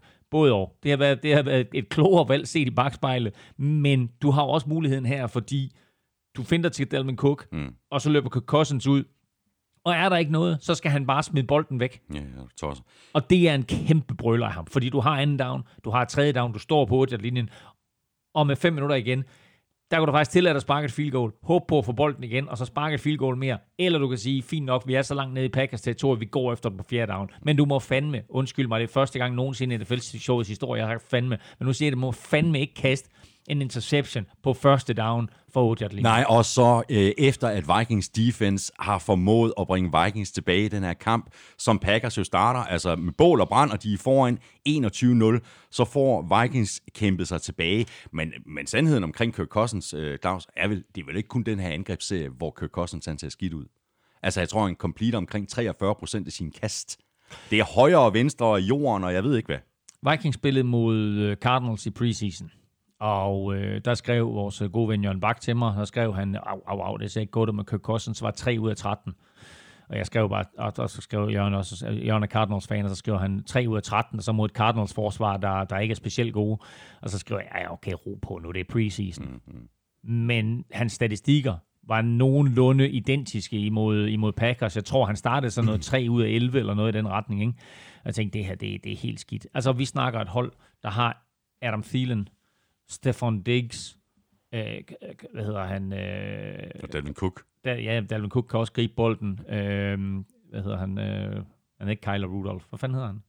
han Kyle Rudolph. Ikke Kyler. Det er fordi, jeg sad med Kyler Murray ind i hovedet. Ikke? Kyle Rudolph. Øh, så de har masser af våben. Og der er nogle kast her undervejs, hvor man bare ser, okay, Kirk Cousins. Den der, den skal du bare ramme. Mm. En Adam Thielen, som snyder sin modstander fuldstændig på en, jeg tror det er en, en, en tredje down og 10 jagt eller andet. Ikke? Så selvfølgelig er det ikke noget nemt kast. Men 15 yards ned ad banen, der snyder Adam Thielen sin modstander fuldstændig og løber ud mod sidelinjen. En dyb out. Og, og Kirk Cousins smider bolden hen over hovedet på ham. Og jeg bare sådan lidt, hvordan pokker kan du, kan, du, kan du lave så dårligt kast i den situation? Vi så det også sidste år, Claus. Vi så det flere ja, gange, og vi jeg, så som, dem stå og skændes ude på sidelinjen efter nogle ja, kampe. Som altså jeg, siger, nogle kampe. Jeg, jeg, jeg, jeg forsvarede ham, og jeg har forsvaret ham indtil videre. Men det her, De er bagud 21-0, som du siger. De tre første drives, lad os nu prøve rose Packers lidt, fordi mm. de tre første drives, Aaron Rodgers i topform. Touchdown, touchdown, touchdown.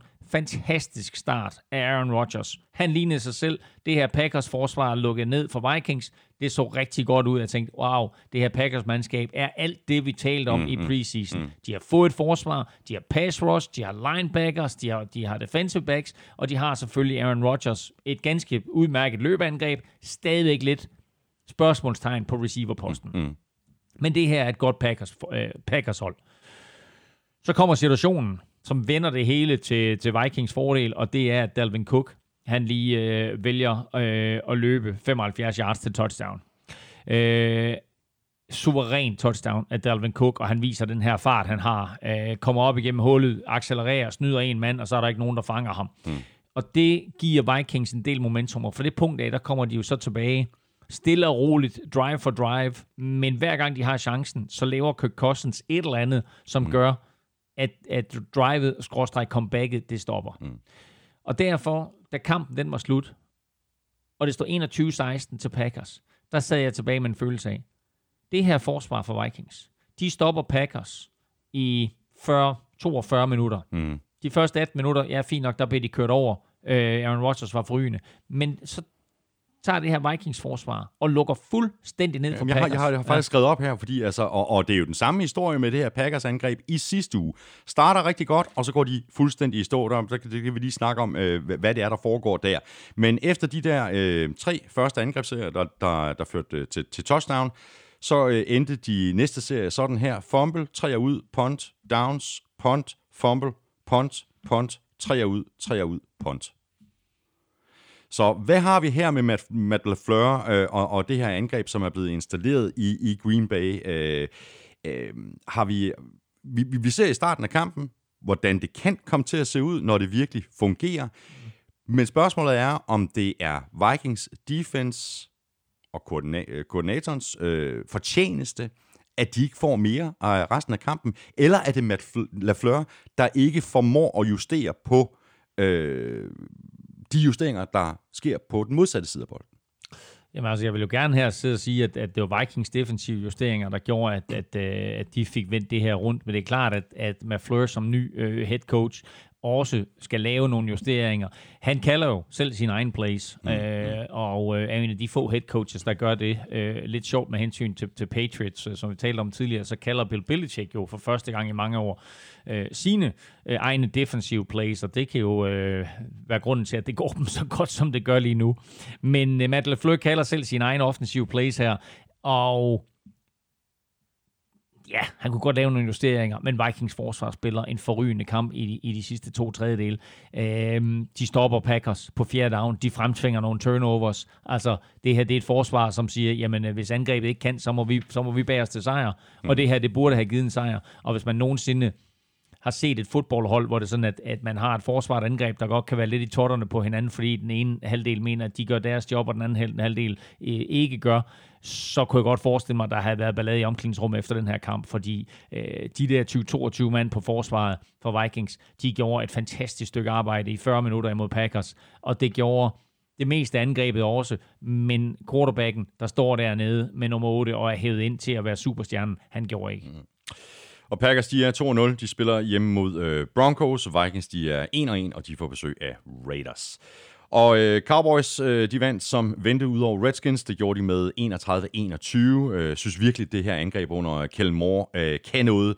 Øh, der er blevet langt, det er langt mere kreativt, og, og, og, og lidt ligesom Sean McVay og Kyle Shanahan, øh, så designer han spil, der kan bringe wide receiverne helt fri. Ja, og Dak Prescott finder dem. Præcis. Og øh, Dak Prescott åbner den her kamp. Det her, det, det, den her kamp mindede jo på en eller anden måde meget om den der Raiders øh. Mm. Øh, Redskins kommer foran, og det minder jo også meget om, om, om Redskins kamp i Wetty mod Eagles. Hvor de også altså, kom foran. Redskins kommer foran, og de dominerer, og man tænker, wow, det, det her det kan da godt ende godt øh, for, for Redskins. Og så går gassen ligesom lidt af ballonen. Øh, og Dak Prescott og Zeke Elliott øh, begynder at overtage, men måske især Dak, Dak Prescott. Men Dak Prescott kaster en interception i første halvleg, og så tænker man, det, det er så den Dak Prescott, vi er vant til at se. Men fra det punkt af, der completer han resten af kampen 22 ud af 26 kast. Øh, det, det kan jeg ikke regne ud i hovedet, men det er meget. Mm-hmm. Øhm, Jeg har, jeg har faktisk, øh, hvad det hedder, øh, det samlede for Prescott øh, hen over de to første kampe. Ja. Han har completed 51 af 62. Mm. Og jeg har heldigvis regnet det ud, fordi jeg er ikke human calculator, ligesom præcis. du er. Men det er 506. Det, det er 82,3 procent. Ja. For 674 yards, det er et snit på 10,9 yards. Og så syv touchdowns, en interception og en passer rating på 142,9. Og øh, i næste uge, der spiller Cowboys mod Dolphins. ja, ja. ja. men jeg skrev også med et momentometer. Der er spillet to spilleuger, og Cowboys er 3-0. Præcis. Men hold nu kæft, de ser gode ud, Cowboys. De ser gode ud. Vi vidste faktisk, at de havde et rigtig, rigtig solidt forsvar. Så tænk dig, tænk dig nu, hvis det er sådan, at de får tilknyttet Jalen Ramsey, så kan man sige, vil de have hans... Øh, vil, vil de have en ballademager ind i omklædningsrummet nu her, hvor det går godt, fordi han er, sådan, en- han er lidt en kontroversiel type, men altså, kan de, kan, de, kan de kontrollere ham, og, øh, og, og, og køber han ind på, på Cowboys præmis, så er det klart, at han er så dygtig en spiller, så han jo, han jo tilføjer en, en virkelig, virkelig solid corner øh, på den anden side af Byron Jones. Øh, har de behov for ham? Måske ikke. Fordi det her forsvar spiller rigtig, rigtig solidt. Øh, de har pass rush, de har linebackers, de har også øh, gode spillere nede i, i de bagerste geleder. Øh, og så angrebet bliver bare bedre og bedre. Især fordi Dak Prescott er blevet bedre og bedre. Især fordi Kellen Moore har bygget Præcis. et system, som Dak Prescott Ja. ser virkelig god ud i. Mm, Det er sådan lidt et uh, pick your poison angreb, det her, ikke? Og, og, og dem, der ligesom dækker Cowboys til hverdag, Cowboy, altså øh, Dallas journalister og så videre, mm, mm. de siger jo, det her, det er ligesom øh, dengang vi havde Troy Aikman, Michael Irvin og Emmett Smith, at øh, du har en quarterback, som kan give bolden til en running back, og er der lukket ned for, for løbeangrebet, jamen så har du x antal våben nede af banen og gøre godt med. Og så hatten af også for øh, Jason Witten, der er kommet tilbage mm-hmm. og har grebet touchdown i sine første to kampe. Mm. Øh, han er vel også øh, i nærheden af de, af de 40 eller sådan noget i den retning, ikke? Så, øh, så flot, flot af ham, at han er kommet tilbage. Og rundede han ikke et, et, et rundt tal i forhold til touchdowns, mener jeg, var det 70 eller sådan noget? Jeg, jeg, jeg, jeg, er, Han- faktisk ikke, jeg er faktisk ikke helt sikker. Jeg mener, jeg læste et eller andet sted. Øh, han, han greb 70, han er på sit hal- touchdown 70, Okay. øh, og dermed så er han øh, nu sammen med Antonio Brown, øh, ikke Antonio Brown, sammen Antonio med Gates, Antonio ja. Gates, Tony Gonzalez, Rob Gronkowski og Jimmy Graham, øh, de eneste tight ends med over 70. yards. Fantastisk. Prosit. Undskyld, tak. Prosit. Und, øh, 70 touchdowns. Hvad skal vi, hvis vi lige skal runde uh, Redskins, øh, så... Øh, altså, de, de er 0 2, men de har jo i virkeligheden altså startet de her to kampe meget fornuftigt. Jeg havde sådan en eller anden fornemmelse af, at den her sæson, det kunne godt blive sådan en, hvor de bare ville blive kørt fuldstændig over. Men det er de jo i virkeligheden ikke øh, blevet, så øh, måske er den her genopbygning, der, der foregår i Washington, måske er den ikke øh, så, så langstrakt, den er i hvert fald ikke lige så langstrakt, øh, som den vi ser i Miami. Nej, altså øh, det her, det, det, det går mere i etaper, øh, og så må man jo også sige, øh, øh, Adrian Peterson kommer tilbage. Han sagde ude i første spiluge, og det var et bevidst valg af trænerstaben, at de holdt ham ude, og så kan man så sige, hvad, hvad, hvad tænker I på? Fordi han kommer ind her og gør det faktisk rigtig godt. I hvert fald i første halvleg. Han, har, han har også et par, par, par gode løb i anden halvleg, men primært i første halvleg øh, er han rigtig god, og øh, scorer jo sit touchdown nummer 107, og dermed så er han den spiller i historien med femte flest rushing touchdowns, overhaler jo legendariske øh, Jim Brown her. Øh, og det er klart, at han ikke er en fremtidens brik, men han er en god mand for Case Keenum at have og give bolden til. Og i det øjeblik, at Redskins de beslutter sig for, nu er det tid til Dwayne Haskins. Nu er den første unge quarterback jo øh, kommet til i mm. NFC East, i og med, at vi får øh, Daniel Jones at se i weekenden. Hvornår skifter Redskins så til Dwayne Haskins, som, øh, som også er taget i første runde? Øh, og hvornår ser vi øh, det her battle mellem de to? Vi følger jo lidt battle mellem Marcus Mariota og James Winston. Mm. Hvem af de her to er bedst? At de så skiftes hver uge til at bumme sig og gøre det godt og så videre. Vi den ene uge, der synes vi, at Mariota er den bedste, og den anden uge, så er det James Winston. Og ligesom man der også altid vil være fokus på Wentz og Goff. Wentz og Goff lige nøjagtigt, ikke? Øhm, som, som måske nok klarer sig lidt bedre end, end de to første. Ja, så, får, så kommer vi til i årene fremover og holde øje med de her to, fordi der var jo mange Giants-fans øh, og presse, som vil have Giants til at tage Dwayne Haskins. Og så valgte de i stedet for Daniel Jones, og så to Redskins, så i stedet for Dwayne Haskins. Så Case Keenum gør det virkelig, virkelig godt på quarterback-position. Han gør det virkelig, virkelig godt. Og det er fedt for Dwayne Haskins, at han kan stå der, både til træning og i kamp, og lære noget af at se Case Keenum. Øh, men hvornår siger Redskins, fint nok, nu er de 0-2. Det var nok for Giants til at trække stikket på Eli Manning. Det var tydeligvis ikke nok for, for, for Redskins. Skal de være 0-3? Skal de 0-4? Skal de være 0-6? Lad os nu se. Redskins har spillet bedre end forventet. De skal nok få deres sejr.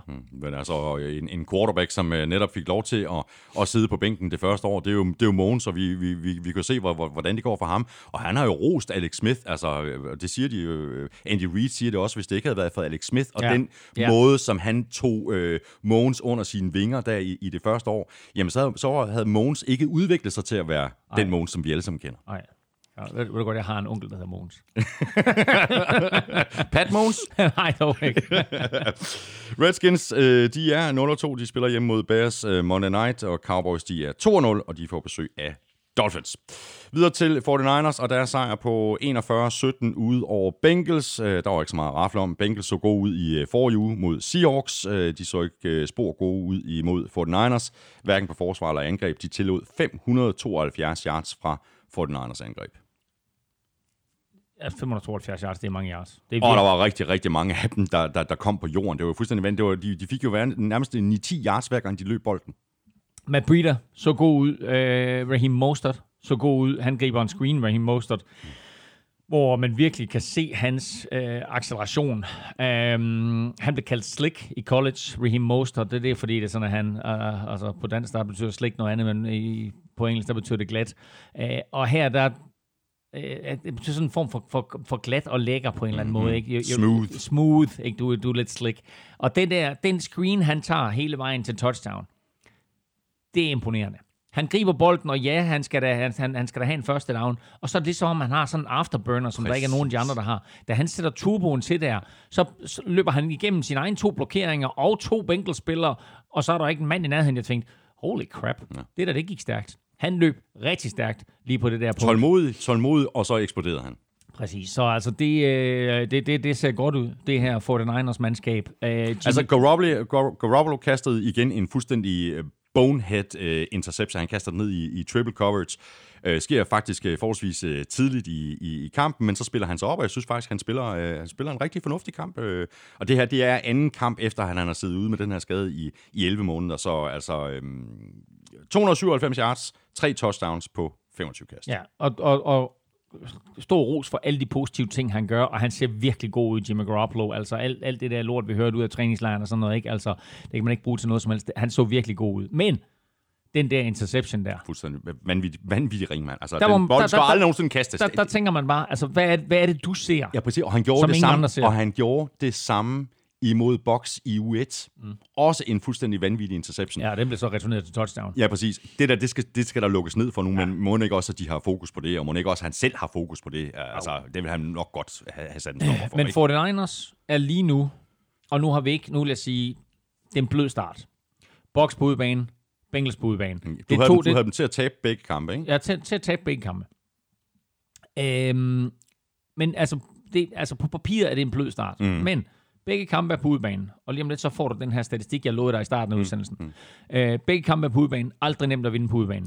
Men Og på Østkysten. på papiret, begge forholdsvis nemme kampe. Så det er lidt svært at vurdere 49ers Enig. på nuværende tidspunkt. Enig. Men det, jeg har set fra dem i de første to kampe, der er det faktisk et af de mest komplette mandskaber. Der sker en lille katastrofe for dem, og det er, Joe Staley, Joe, Joe Staley, han Joe er ude Staley bliver skadet. 6 til 8 uger left tackle. Venstre tackle, meget vigtig position, og den, klart den bedste spiller på den offensive linje, måske endda den bedste spiller overhovedet på det her 49ers-mandskab, altså som i overhovedet, mm. han bliver skadet. Det er, det, det er uheldigt. Og de har ingen bredde. Nu, nu står Ja. det, jeg, jeg, jeg kan ikke huske alle de der navne sådan nogle sekunderspillere. Mm. Ikke? Jeg tror, det er Justin School, der står øh, forrest i kø, køen til at gå ind og spille left tackle. Øh, 6. rundevalg fra i år. Han er ikke klar til at overtage den der rolle. Jeg kan ikke huske, øh, vi, vi snakkede om en, en anden offensiv linje, hvor øh, at du må have en tight end eller en running back til at hjælpe, og det går jeg ud fra. Texans. Ja, lige præcis. At det, det går jeg ud fra, at, at, øh, at Justin School, hvis det bliver ham, at han skal have hjælp fra tight ends, running Ja. backs øh, og, og så videre, for ellers, ellers bliver han most. Men min pointe var sådan set ærgerligt, mega ærgerligt, uheldigt, at øh, Joe Staley bliver skadet. Men det, jeg har set fra Fort Niners i de første to kampe, det er et meget, meget komplet hold. Det er et virkelig godt hold forsvarsmæssigt. Og der er kommet pass rush nu. Og der er kommet pass rush med, med Joey Bosa og de Ford og de to indvendige Ja, der. Nick, Nick Bosa, men jeg, jeg, blander, jeg, jeg, jeg blander også jeg bl- blander dem også sammen. Okay, Nick Bosa, Nick Bosa, de Ford, ja. uh, det Forrest Buckner ser god ud, ja, Eric Armstead, ja, ja. et cetera. Så altså virkelig, virkelig godt mandskab. Uh, og offensivt, Altså vil jeg sige, øh, det så væsentligt bedre ud i dag, end, eller i weekenden her, end, end det gjorde imod Box i den første spiluge. Og det der er, øh, nu, nu nævner du det her, og jeg er fuldstændig enig, altså på papiret der er det en nem start for 49ers, det her, altså øh, øh, Bengals ude og, og, og Box ude, men de to hold har jo spillet godt i de to andre kampe, de har spillet. Ja, det har de, nem, det har de nemlig lige nøjagtigt. Ikke? Altså Bengals ja. på udebane Ja. mod Seattle, så, Ja. så det er virkelig, altså, det, det, Og- og- det det er fakt- svært at vurdere, ikke? Ja, det er faktisk en rigtig god pointe. Øh, Box så god ud imod Panthers, som de besejrede, og, øh, og, og Bengals så god ud mod, mod, øh, mod, mod Seahawks. Øh, nu nævnte du det her med, at det begge to var på Østkysten, og det var Fort Niners op, også opmærksom på, så de blev ja. på Østkysten. De tog ikke tilbage til San Francisco, de sagde, "Så vi leger simpelthen øh, øh, en eller anden form for resort, hvor vi, hvor vi kan træne og holde vores møder, etc. hele den her uge her. Så efter de havde været i Tampa, øh, der fløj de op til, øh, til et område i, i nærheden af, af Cincinnati. Youngstown. Og, Youngstown, ja. Øh, hvor det er der, f- ejerne kommer fra. Præcis, ja. hvor York-familien kommer fra. Så de tog derop og var derop øh, en, en uges tid, inden de så skulle spille den her kamp her, og det, øh, det gav altså bonus. Mm. Øh, Bengals, øh, i modsætning til 49ers, så kunne de overhovedet ikke få løbespillet til at fungere. 19 løb, 25 yards. Jamen, der var altså alle, alle de positive ting, som vi så for Bengals i spil u 1. Øh, dem så vi ikke her i spil u 2. Jo, vi så måske øh, John Ross, som, øh, som igen øh, kom over 100 yards. Og, Og, han får også garbage, øh, garbage time touchdown til Jo, sidst. jo, men altså stadigvæk. Altså John, Bestemt. John, John, John Ross er en helt anden John Ross, end vi har set i de første øh, to sæsoner. Øh, Tyler Boyd til gengæld, altså Mm. det øh, må sige at være et meget, meget solidt mål for, øh, for Andy Dalton, fordi han kaster til ham 10 gange, og bolden bliver grebet 10 gange for 122 22 yards. yards, Øh, så spiller man fantasy football, øh, så er det nok en god idé lige at kigge efter, om, om Tyler, Tyler Boyd, Tyler, han er Tyler ledig. Boyd han er ledig. Ja. Bengals, de er 0 2. De øh, spiller ud mod Bills. Øh, 49ers, de er 2 0, og de spiller hjemme mod Steelers. Og her kommer så min øh, lille lækre statistik til dig, som øh, vi må se, hvor lang tid holder. Men øh, måske holder den helt til øh, februar 2020. Fordi øh, sidste gang, at Fort Niners de åbnede en sæson I know. med to sejre på udebane, det var i 1989. Exactly. Og der vandt de Super Bowl over Broncos. Exactly. Sidste uge, der lykkedes det øh, for øh, Chargers at hive en øh, sejrland i øh, overtid. Sådan skulle det ikke gå i Detroit, hvor Rivers og Company tabte med 13-10. Jeg synes lidt, det var en, en rodet omgang. Øh, masser af fejl fra Chargers, og så er der ikke ligefrem nogen øh, holdbar løsning i længden at have sin ponder inde som kicker. Nej, altså, de har en øh, ponder kicker der hedder Ty Long. De har ham Mike Batsley, men Mike Batsley øh, er blevet skadet, og så sagde de, fint nok, vi har Ty Long, og Ty Long har faktisk gjort det rigtig godt, øh, både i college og vist også i den kanadiske fodboldliga, både som kicker og som ponder. Øhm, han er holdets officielle ponder, men de valgte at sige til den her kamp, fint, vi lader Ty Long håndtere begge dele.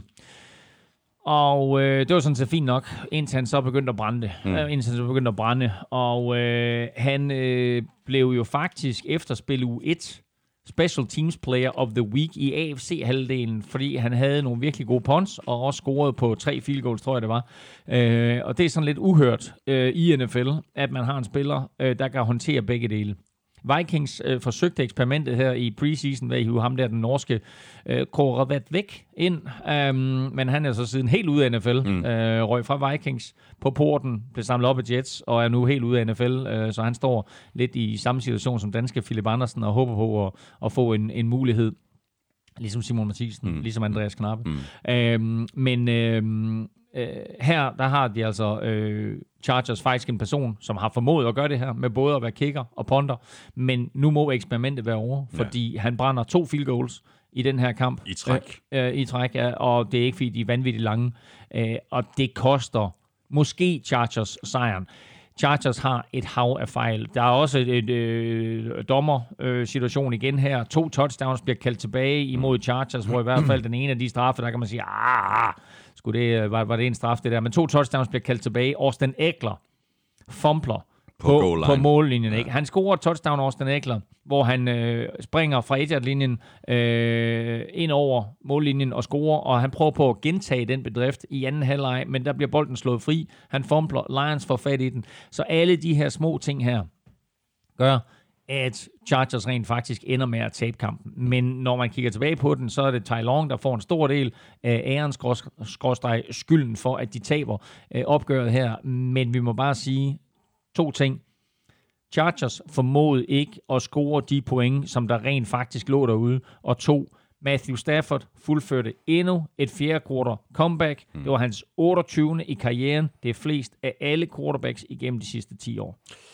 Yes, uh, Lions de er 1-0 og 1, og de spiller ude mod uh, Eagles. Chargers de er 1-1, og de får besøg af Texans. Og så har vi kun en enkelt kamp tilbage. Uh, Elming, det er Titans Colts. En kamp, der uh, startede med en mindre ildebrand på sidelinjen. Nå ja, det, det smittede så ikke lige frem af på Titans. Deres angreb var ikke on fire. Colts de vandt med 19-17, øh, og det er de garanteret glade for i Indianapolis. Øh, De er garanteret også glade for, at Titans ikke lykkedes med at øh, konvertere på fjerde down og to til sidst i kampen. Så kunne Colts have startet sæsonen 0-2, og knap så glade må de så være for Adam Vinatieri, der for anden uge i træk havde lidt problemer. Ja, men til gengæld så... Øh, jeg fik lige holde, holde fast i, i, i Vinatieri. Han brænder to ekstra point i den her kamp, og... Øh, så er det klart, at efter hans problemer i sidste uge, og faktisk også, hvis vi det til det tilbage til sidste sæson, hvor han heller ikke var super skarp i slutningen af sæsonen, så begynder man at kigge på, når han altså er 46 år, er det udløbsdatoen på øh, mm. Adam Vinatieri. Og øh, trænerstaben, øh, organisationen har været ude at melde ud, nej, øh, Adam Vinatieri er vores kicker. Øh, Adam Vinatieri har øh, selv meldt ud, jamen øh, jeg er kicker, men er også kommet med nogle kryptiske udmeldinger med, at øh, I får mig snart at se igen, Ja. øh, forstået på den måde. Ja. Er, det, er det til en preskonference? Ja, du får da hører hvor fra mig i morgen, eller eller det, han sagde, ikke? Ja. Ja. Øh, men faktum er, at Colts i går hævde seks kicker ind til, øh, til tryouts. Det var Cody Parkey, øh, tidligere Bears kicker, Elliot Fry, Greg Joseph, Young Ho Ku. og så øh, to fyre, der hedder Cole Hedlund og Chase McLaughlin, som jeg ikke rigtig kender. Men, øh, men der var altså en kicker tryout øh, i går i Indianapolis. Øh, vi ved ikke noget endnu. Det kan nå at ske inden weekenden. Ja. Øh, altså øh, både Cody Parkey, øh, måske især Cody Parkey, øh, er jo faktisk ikke nogen dårlig kicker, mm. men han er jo blevet kylet ud af Chicago, fordi han brændte det field goal i, i playoff sidste år imod Eagles. Og så pludselig, så, øh, så skulle han ud, brænder en 42 yarder på Soldier Field i lortevejr. Øh, den, den, der bare er blevet kendt som The Double Doink, fordi den ramte overlæggeren to gange, ikke, og, og røg ud. Øh, så det er trods alt nogle rimelig habile kicker, de har hævet ind til den her prøvetræning her, så vi kan godt risikere at se, at øh, der står, der står en anden kicker ja. på sidelinjen. Hvis det sker, så slutter Vinatieri karrieren med 2.605 point. Det er 61 mere end øh, Morten Andersen. Øh, Og han der- ryger direkte i Hall of Fame. Ja, det gør han. Øh, og så øh, bliver, øh, hvad skal vi sige, øh, øh, førerpinden, så bliver den overtaget af Steven Goskowski, som lige nu er den kicker i ligaen, der ud over Vinatieri har flest point, nemlig 1.765. Så han kunne også godt krydse de 2.000, men der er altså stadigvæk langt op til de her øh, 25-44, som Morten har, og 2.601, som øh, Vinatieri har.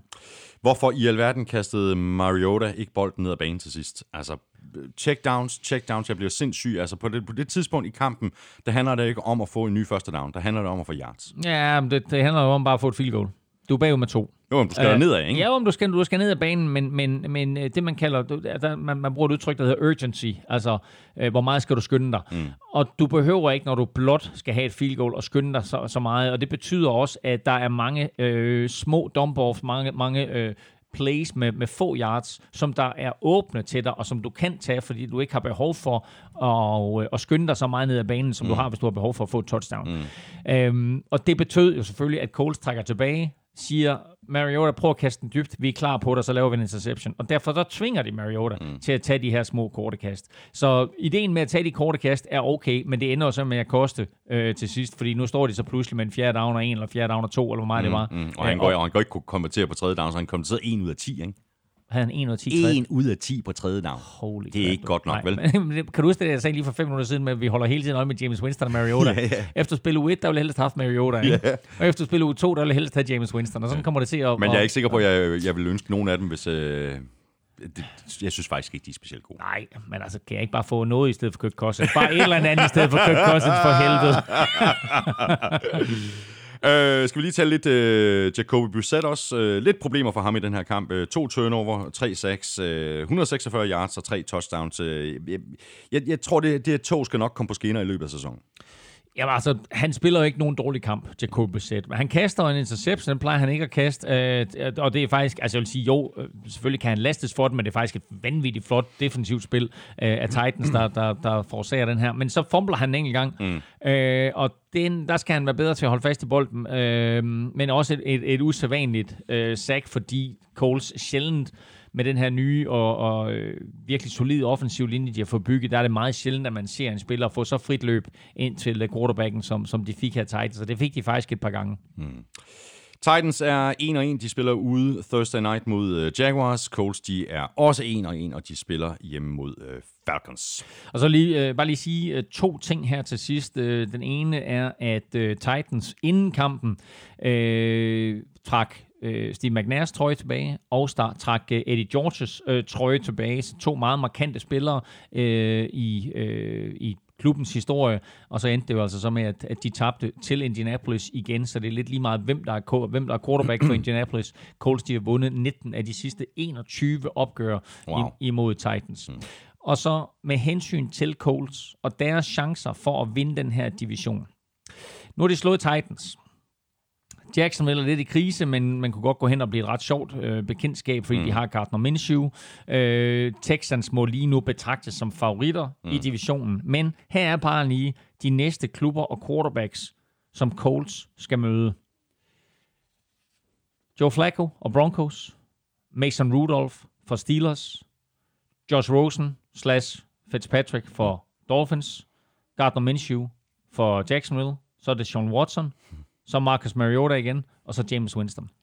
Der er ikke en af de kampe der, det, som, som de ikke kan vinde. Nej, det er ikke skræmmende.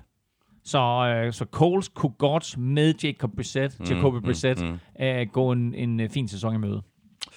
Og lige om lidt øh, kan du øh, gå øh, tre faste og de her skarpe spiltip øh, fra dig, Elming, øh, til oddset i møde, kære lytter, og vi får også at se, om der er øh, nogen, der har ramt rigtigt i øh, oddsekvisten, og dermed øh, får et free bet på 200 kroner at give den gas med ind på øh, oddset. Og vi skal også have sat vores øh, picks til u 3, og forhåbentlig have nogle øh, korrekte svar i quizzerne. Allerførst, der skal vi have et øh, kig på dit øh, momentometer, eller i hvert fald din top 3. Ja, men øh, der er sket jo det i den her uge, at øh, alle de tre tophold på momentometeret, de vandt, så derfor så er den fuldstændig identisk med øh, uge 1. Og det vil sige, at Patriots ligger øverst, og det gør de foran Kansas City Chiefs og med Baltimore Ravens på tredjepladsen. Og der er ikke nogen tvivl om, hvem der er bundprop, det er Dolphins. Ja, det er Dolphins, så altså, der er kun 32 pladser øh, på det her momentometer. Men jeg godt, jeg ønsker, der var en eller anden... Øh, et skammekrog. Plads 1000. Nej, ah, men har faktisk en skammekrog. Oh, ja, der, der, der, der, burde de bare være i, indtil de kommer ud igen. og hvis du vil se uh, hele momentometeret, jamen, så ligger det det samme sted, som det plejer at uh, gøre. Og det er selvfølgelig på uh, Danmarks største og bedste fodboldsite, gulklud.dk. Vi skal have quizzen! Åh. Oh. Det er tid til quiz, quiz, quiz, quiz, quiz. Nå. Hvor mange forskellige spillere har Tom Brady kastet touchdown til i sin 19-årige karriere? Jeg vil give dig plus minus 5.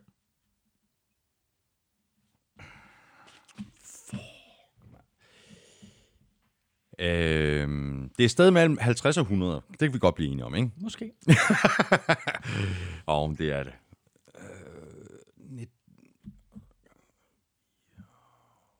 Genganger og blam, blam, blam, blam, blam. Det ved jeg ikke. Uh, jeg skyder på, det er et helt vildt højt tal jo. Uh, altså tænk bare, han har kastet 522 touchdowns ja, men, nu, ikke? Og, jo, jo, og, og, og, og Gronk har grebet øh, ja, ja. de 80, ikke? Ja, ja, jo, jo, jo, jo, jo, jo, jo, men der har været mange inde over. Der har været mange ind over. Det er et højt tal, det her. Du kan ikke tage røven på mig, Elming. Men det var også greb. Ja.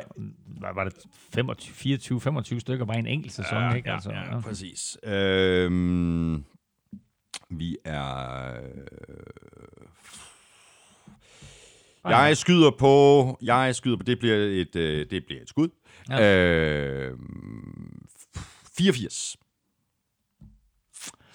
Det er et godt skud. Hvad, hvad, hvad ligger mellem 50 og, 5 og 100? Hvad ligger mellem 50 og 100? 75. Det er rigtigt. Og det er rigtigt, det er fuldstændig... Åh, sådan. Jeg skulle bare være gået efter de 75. Så. Nej, det var faktisk, det, det rigtige er 72, men det, Nå, okay. men det holder sig Okay, inden for okay. plus minus Nå, 5. okay. Så jeg gav den lidt for meget gas med 85. Ja, men, øh, ja, Men det er stadigvæk mange, ikke? 72, 72 forskellige spillere har han kastet touchdown til. det er helt vildt. Det er fuldstændig vildt. Ja, det er fuldstændig vildt. Må ikke, altså, der, er, jo nogen, der er mere kendt end andre, ikke? men, men Jo, jo. forestille mig, de der, de der ukendte spillere, forholdsvis ukendte, som, som lige har grebet et enkelt Vi touchdown. kom på listen. Må ikke, de har den der bold hjemme på kaminhylden? Må ikke, må ikke, de har det. Godt, så var det øh, Amstrup's øh, det quiz. Øh, hvilke fem quarterbacks har efter to uger kastet for flest yards? Ja. Vi lægger ud med nummer et, og det er Mogens. Det er fuldstændig korrekt. Godt. Så siger jeg, at Kyler Murray er på. Det er fuldstændig korrekt. Han er nummer 4. Han er nummer 4, okay. Ja, 821 yards til øh, Mogens, 657 yards til Kyler Murray. ja.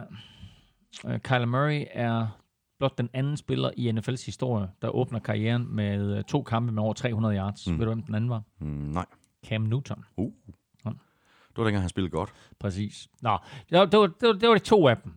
Så siger jeg, øh, altså, jeg prøver at sige Lamar Jackson.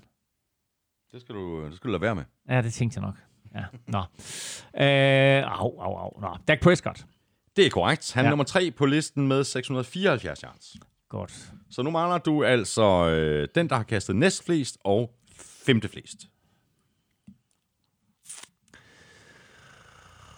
Øh, næst flest yards indtil videre i en Josh Allen. Nej. Nej, det er også åndssvagt gæt. Ja. Nå, ja. Nej, øh, næst flest, nej, giv mig dem, jeg kan det ikke. Tiu, tiu. Tiu, tiu, tiu. Du sidder, Thomas han sidder her og, og lader som om han har sådan et, et, et gevær og sidder og skyder laser. Laser, hvad, hvad, The Red Rifle. Nej, er det rigtigt? Ja. Har en, en, en Ja. Dalton har han næsten... Ja, selvfølgelig har han. Nå, men hold kæft, han kaster over 400 yards Ja, til ja, Ridge, jo. ja, det er det. Ja, nå. Ja.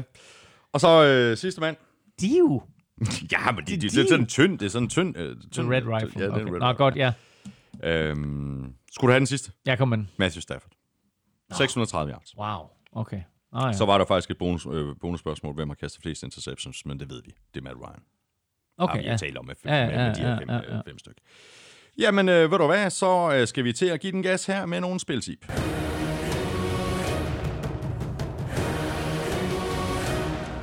Vi skal have dine øh, tre skarpe til oddset, Elming, Money in the Bank, ugens bedste bet og ugens overraskelse. Vi lægger ud med øh, ugens bedste bet. Øh, nej, pas ikke, vi lægger ud med Money in the Bank, og øh, jeg synes, det her det er en ret svær spilleuge. Øh, jeg synes, der er mange kampe, hvor man er sådan lidt i tvivl. Mm-hmm. Der er mange kampe, hvor der er en stor favorit, og alligevel så tænker man, ah, men det kunne faktisk godt ende med en øh, overraskelse. Der er til gengæld også rigtig, rigtig mange hjemmehold, der er favoritter mm. øh, i den her uge. Og øh, et, af, et af de hjemmehold, som er favoritter, det er Green Bay Packers. De spiller hjemme på Lambeau Field. De får besøg af Denver Broncos. Og selvom Denver Broncos nok burde have besejret Bears, så tror jeg, at de får problemer med at spille øh, imod øh, Brett Favre og company. Brett Favre, imod Aaron Rodgers og company. øh, så odds skulle du lige tjekke, om jeg sad og sov, eller hvad? Ja, jeg skulle lige tjekke. og til 31 er der på, på Packers hjemme over Broncos, så det er ugens Money in the Bank. Sådan der. Ugens bedste bet? Jamen, øh, jeg elsker Gardner Minshew. Jeg elsker alt ved Gardner Minshew. Jeg synes, han er fantastisk. Jeg synes, han er et frisk pust. Øhm, og jeg tror sgu, at, øh, at det der, vi så fra Titans i spil U1, hvor de kørte hen over Cleveland, jeg tror, det var sådan lidt en, en uh, one-hit wonder. Så jeg tror faktisk, at Jacksonville, de vinder på hjemmebane over Tennessee Titans. Wow. Øh, og det er jo allerede torsdag nat. Ja. Så øh, den giver øh, odds 2,15. Og det er, Det det, det er ugens bedste bet ja. på en hjemmesejr Ja. ja. til, øh, til Jacksonville. Og så har vi øh, tilbage ugens overraskelse. Ja, altså og her der går jeg jo altid efter et odds, som, som nærmer sig de tre, og, og kan vi komme højere op, er det fint, men, men det er meget, meget vanskeligt i øjeblikket at finde odds i den retning, hvor man, hvor man kigger på en, et matchup og så siger, okay, den der, den tror jeg virkelig på. Mm. Men jeg har en, og det, det gør mig ondt at sige det, men øh, Vikings spiller mod Raiders på hjemmebane, og godt nok så har Vikings set rigtig god ud på hjemmebane, men jeg synes også, at Raiders har vist overraskende godt spil, både offensivt og defensivt. Der er odds 4,30 mm. på, at Raiders vinder i Minnesota. Det er et meget, meget højt odds. Øhm, Raiders kan faktisk tillade sig at tabe med 10, og så får du stadigvæk odds 1,85. Okay, det er, det er et rigtig interessant odds, ja. Det der, ikke? Altså, de kan tabe med 10. Altså, hvis, hvis vi bare ja. begrænser nederlaget til 10 point, Ja. Så er der 1,85. Så er der 1,85. Den spiller jeg. Så. Øh, men altså, min overraskelse i den her uge, det er en Raiders sejr til odds 34.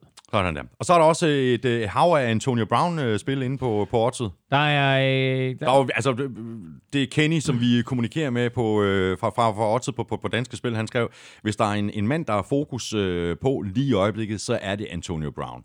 Så der er, der er alle mulige øh, forskellige øh, Antonio Brown-spil. alle mulige sjove Antonio Brown-spil, og øh, altså griber han over eller under 8 touchdowns i sæsonen, tror du, han griber over, så øh, er der 1,75 igen. Mm. Det er altså ikke umuligt. Nej, det er det ikke. med, øh, med, med, med 14 kampe tilbage. Øh, der er også en, en lidt sjov en her, som, øh, som hedder, griber han over 79,5 yards i weekenden imod New York Jets. Det giver også 1,85. Øh, synes jeg også er, er ganske øh, interessant. Ja. Øh, så har vi en, der hedder, øh, nu skal jeg lige se, om jeg kan finde den her. Øh, Brown, hvor pokker var det for en? Da, da, da, da, da. Jeg havde en rigtig sjov en her, som jeg synes var Der, jeg, jeg noterede mig også en sjov en. Det er et eller andet med, Åh, om, om han stadigvæk er på, på holdet til december oh, ja. eller et eller andet. Ja, ja. Brown er ikke på Patriots roster per 1. i 12. odds 5. Øh, det ved jeg ikke. Det er sådan lidt... Men altså, det er, ja. det er da langt fra umuligt. Nej, den her. Brown griber flest yards for Patriots i regular season. Odds 2,5. Ja, Hvem skulle det ellers være? nej. Altså, jo, Josh Gordon er der. Men hvem skulle det ellers være? Altså, Antonio Brown kommer til at gribe flest yards for Patriots i regular Ja, det, season. det er da meget godt. Og, og det er to og en halv, eller hvad? Odds 2,5. Den, Det, synes, det, den det, skal jeg også ind og sætte. Ja. penge på. Er du tosset, mand? Jamen, øh, her fik du øh, altså tre skarpe spiltip. De sædvanlige Money in the Bank, ugens bedste bet og ugens overraskelse, plus øh, nogle Antonio Brown øh, odds, øh, som der i øvrigt er flere af, end, end dem, som vi har siddet og talt om øh, her. Så du Ja, øh, er bare ind, øh, bare der? ind og kig øh, 20-25 stykker. 20-25 stykker Ja. bare i, i forhold til Antonio Brown. Så det er bare at hoppe ind på Odds.dk eller i øh, Odds-appen og tjekke alle de her øh, spil ud. Og husk så i øvrigt, øh, at der også er den her øh, ganske almindelige Tips 12-kupon, udelukkende med NFL-kampe, og det er der hele sæsonen. Så øh, skal vi se, hvordan det gik med Odds-quizzen for spil uge 2, øh, og se om der var nogen, der ramte plet på alle udsagn, og dermed kan se frem til at modtage øh, sådan et free bet på 200 kroner. Og det var der. Hele tre styk havde øh, de rigtige tre, øh, sikkert og sludder, de havde simpelthen øh, øh, gættet rigtigt. Rams vinder over Saints, med Holmes kaster for mindst 300 yards, og Patriots vinder med mindst 20 over Dolphins. Så de tre vinder, det er Peter Lærke Hansen, Emil Kelsen og Jesper Hak Jensen. Og jeg sender jer en øh, direkte besked på øh, Twitter, og når jeg så har fået jeres øh, mailadresse retur, så sender jeg det her free bet til jer. Alle, der har lyst til at lege med, får en chance mere i øh, eftermiddag, når vi lægger en øh, ny odds-quiz op på NFL Shows Twitter-profil. Og så har du indtil klokken øh, 19 på søndag til at svare. Du deltager ved at svare på det tweet, hvor odds-quizzen er vedhæftet, og så skriver du din bud og afslutter med hashtag odds Der er kun to krav. Du skal være 18 for at deltage, og så skal du, hvis du vinder, placere hele beløbet på et spil inde på oddset fra Danske Spil.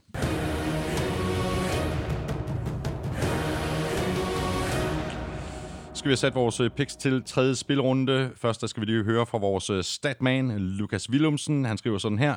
For første gang siden spil uge 9 i 2018 lykkedes det endelig for Claus at vinde den ugentlige kamp mod Thomas i den regulære pick-sæson. Det blev en 9-8 sejr, og det bringer uh-huh. den samlede stilling op på 2020.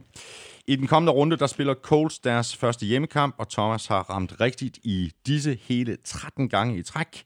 Til gengæld så er Thomas skudt forkert hele syv gange i træk, når Carolina Panthers spiller på udebane mod en NFC-modstander uden for divisionen. Sidste gang var den 4. december 2016. For Claus' vedkommende, der skal vi tilbage til en klassiker, Atlanta Falcons mod AFC-modstandere. Her er det nemlig blot blevet til en enkelt fuldtræffer i de seneste 10 forsøg. Der er Lukas, du finder de der dårlige, de der dårlige statistikker. Du får os til at lyde helt, øh, helt dårlige. Nå, øh, der er faktisk mange svære kampe i den her runde, synes jeg. Øhm, rigtig, rigtig, rigtig mange. Øhm, Jeg, du, du går med Jaguars med Jaguars Titans. jeg, går, jeg går med Jaguars. Jeg vil lige sige på den måde, øh, når jeg kigger ned over mine picks her, så har jeg 14 hjemmesejre og to udsejre. Uh, bum, bum, bum, bum, bum. Jeg tæller lige igennem her. Åh, det har jeg ikke helt. Der, jeg har nogle flere udsagn. Nå, øh, Jaguars Titans, du siger... Du, Jacks, du siger Jacks, jeg siger Titans. Bill Beng- Bills, Bengals, Bills, Bills. Eagles, Lions, Eagles. Eagles, Patriots, Jets, Jets, Patriots. Patriots, Patriots, Patriots, Hørte du det, Lukas? Han sagde Jets. Vikings, Raiders, Jamen, så tag så Raiders. Tag den nu bare. Nej, jeg tager Vikings. Ja, det gør jeg også. Chiefs, Ravens, Chiefs. Chiefs. Men det bliver, det bliver en fed kamp. Det bliver en rigtig fed kamp. Colts, Falcons. Damn, jeg er i tvivl. Men jeg siger Colts. Jeg har også Colts. Interesting. Packers, Broncos. Packers. Packers. Cowboys, Dolphins. Cowboys.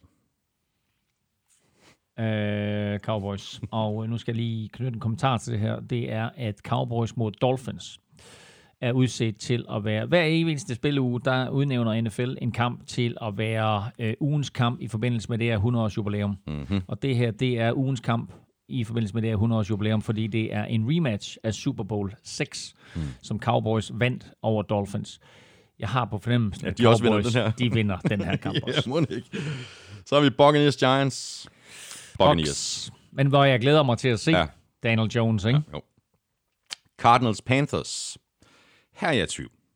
Men jeg siger, jeg går med Cardinals. Jamen, jeg har også taget Cardinals. Er det rigtigt? Det har jeg. Ja. For Niners, Steelers. Niners. For Niners. Tak. Seahawks, Saints. Seahawks. Seahawks. Chargers, Texans. Den er nasty. Øh, jeg ved ikke, hvorfor jeg har skrevet Texans, men det har jeg. Ja. Ja. Øh, jeg, synes, jeg, jeg har ikke været imponeret over Chargers i de to første spilrunder. Jeg siger Texans.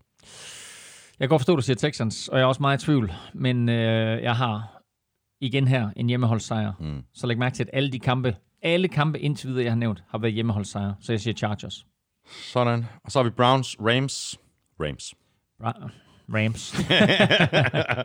Og Redskins, Bears. Bears. ja, så de to uh, Sunday night og Monday night kampe, det er de to kampe, jeg har udsejr i, eller så har jeg hjemmesejr i alle de andre 14. Spændende. Tak for det, Elming. Det har som altid været en øh, fornøjelse. Vi kan lige nå et, øh, et enkelt spørgsmål på vej ud. Det er fra Nikolaj Christensen. Han skriver sådan her, kære NFL-showet. Jeg har brug for jeres kyndige vejledning. Jeg skal til New York fra fredag den 20. september til mandag den 23. Til min redsel ser jeg, at begge New York-hold spiller ude denne weekend. What to do? Kan I give mig nogle anbefalinger til, hvordan jeg kan få set noget amerikansk fodbold den weekend? Naturligvis. Der er mulighed for at finde en eller anden high school selvfølgelig, hvor de spiller noget fodbold. Endnu bedre mulighed er at tage ud og se øh, et af de lokale universiteter. Øh, jeg har selv været i Rutgers og se dem øh, spille fodbold på et tidspunkt. Øh, så find et af, et af de her collegehold, find ud af, hvem der spiller hjemme, og tage ud og se dem. Super fed stemning, helt anderledes end NFL. Virkelig, virkelig sjovt. Og har du lyst til at se noget NFL-bold, så var jeg engang i New York City, og jeg kan ikke huske helt præcis, hvor det ligger, men jeg mener, det var sådan omkring 5th Avenue, og så, og så øh, 82. gade, 82nd Street, der lå der en sportsbar. Og den sportsbar, der ligger masser af sportsbar, det er slet ikke det, du, det er ikke noget problem at finde en sportsbar i New York City, men den sportsbar var så fed, fordi du kom ind i selvfølgelig i stueetagen, og så havde de en, en, en kæmpe skærm, og på det tidspunkt var det meget større end noget, jeg havde set nogensinde før, og der kørte så det, de kaldte for, for dagens kamp, eller weekendens kamp. Men så var der forskellige rum for de forskellige divisioner. Mm-hmm. Og så gik du ind i det rum, og så på det tidspunkt, der var der kun seks divisioner i NFL, så jeg gik selvfølgelig ind i NFC Central-rummet, og det var, jeg tror, det var Vikings mod tror, var Vikings mod Buccaneers på det tidspunkt. Ah, det var ikke, jeg kan bare huske, at Packers og Bears i hvert fald spillede mod hinanden. og så spillede Vikings mod en eller anden. Og, øhm, men de havde så hver sit rum til hver sin division. Om det sted stadigvæk Fantastisk. eksisterer, Det lyder fedt, mand. om det sted stadigvæk eksisterer, det ved jeg ikke. Men der var jo simpelthen så mange NFL-fans øh, samlet på det sted. Fantastisk. Øh, hermed øh, gode tips øh, givet videre til dig, Nikolaj. Ha' en rigtig god tur, god fornøjelse derovre. Tak for i dag. Øh, også en øh, stor tak til vores øh, gode venner fra Tafel og øh, også fra Danske Spil. Tag og støt dem, de støtter os, og tak til dig, fordi du lyttede med. Hvis du synes om det, vi laver, så skulle du tage og stikke os en anmeldelse og nogle stjerner de steder, hvor det er muligt, for eksempel i iTunes. Du kan også støtte os med et øh, valgfrit beløb på tier.dk, eller via linket på nflshowet.dk. Det er der altså lige nu 288 af vores allerbedste venner, der gør, og tusind tak til jer. Hvis du har øh, spørgsmål eller kommentar, så er du altid velkommen på Twitter, eller på Facebook, eller på mail snablag.nflshowet.dk. Husk at tjekke nfl på Twitter, og nu også på Facebook, øh, hver tirsdag, hvor vi øh, nominerer navnene til ugens spillere. Onsdag sætter vi gang i Otter-quizzen, og det gør vi på Twitter, og så skulle du tage at like vores Facebook-side, så er du nemlig med i kampen om en NFL-rejse til 10.000 kroner. Tak for nu. Vi høres ved. NFL-showet er produceret af Kvartrup Media, der også producerer den politiske podcast Born Unplugged, som jeg laver sammen med min øh, fætter Henrik. Vi er tilbage på fredag, og Elming og jeg er tilbage næste onsdag. Følg Elming på Twitter på snablag NFLming. Mig kan du følge på snablag Thomas Kvartrup. Vi er altså tilbage igen i næste uge. Ha' det godt så længe. Hot odds.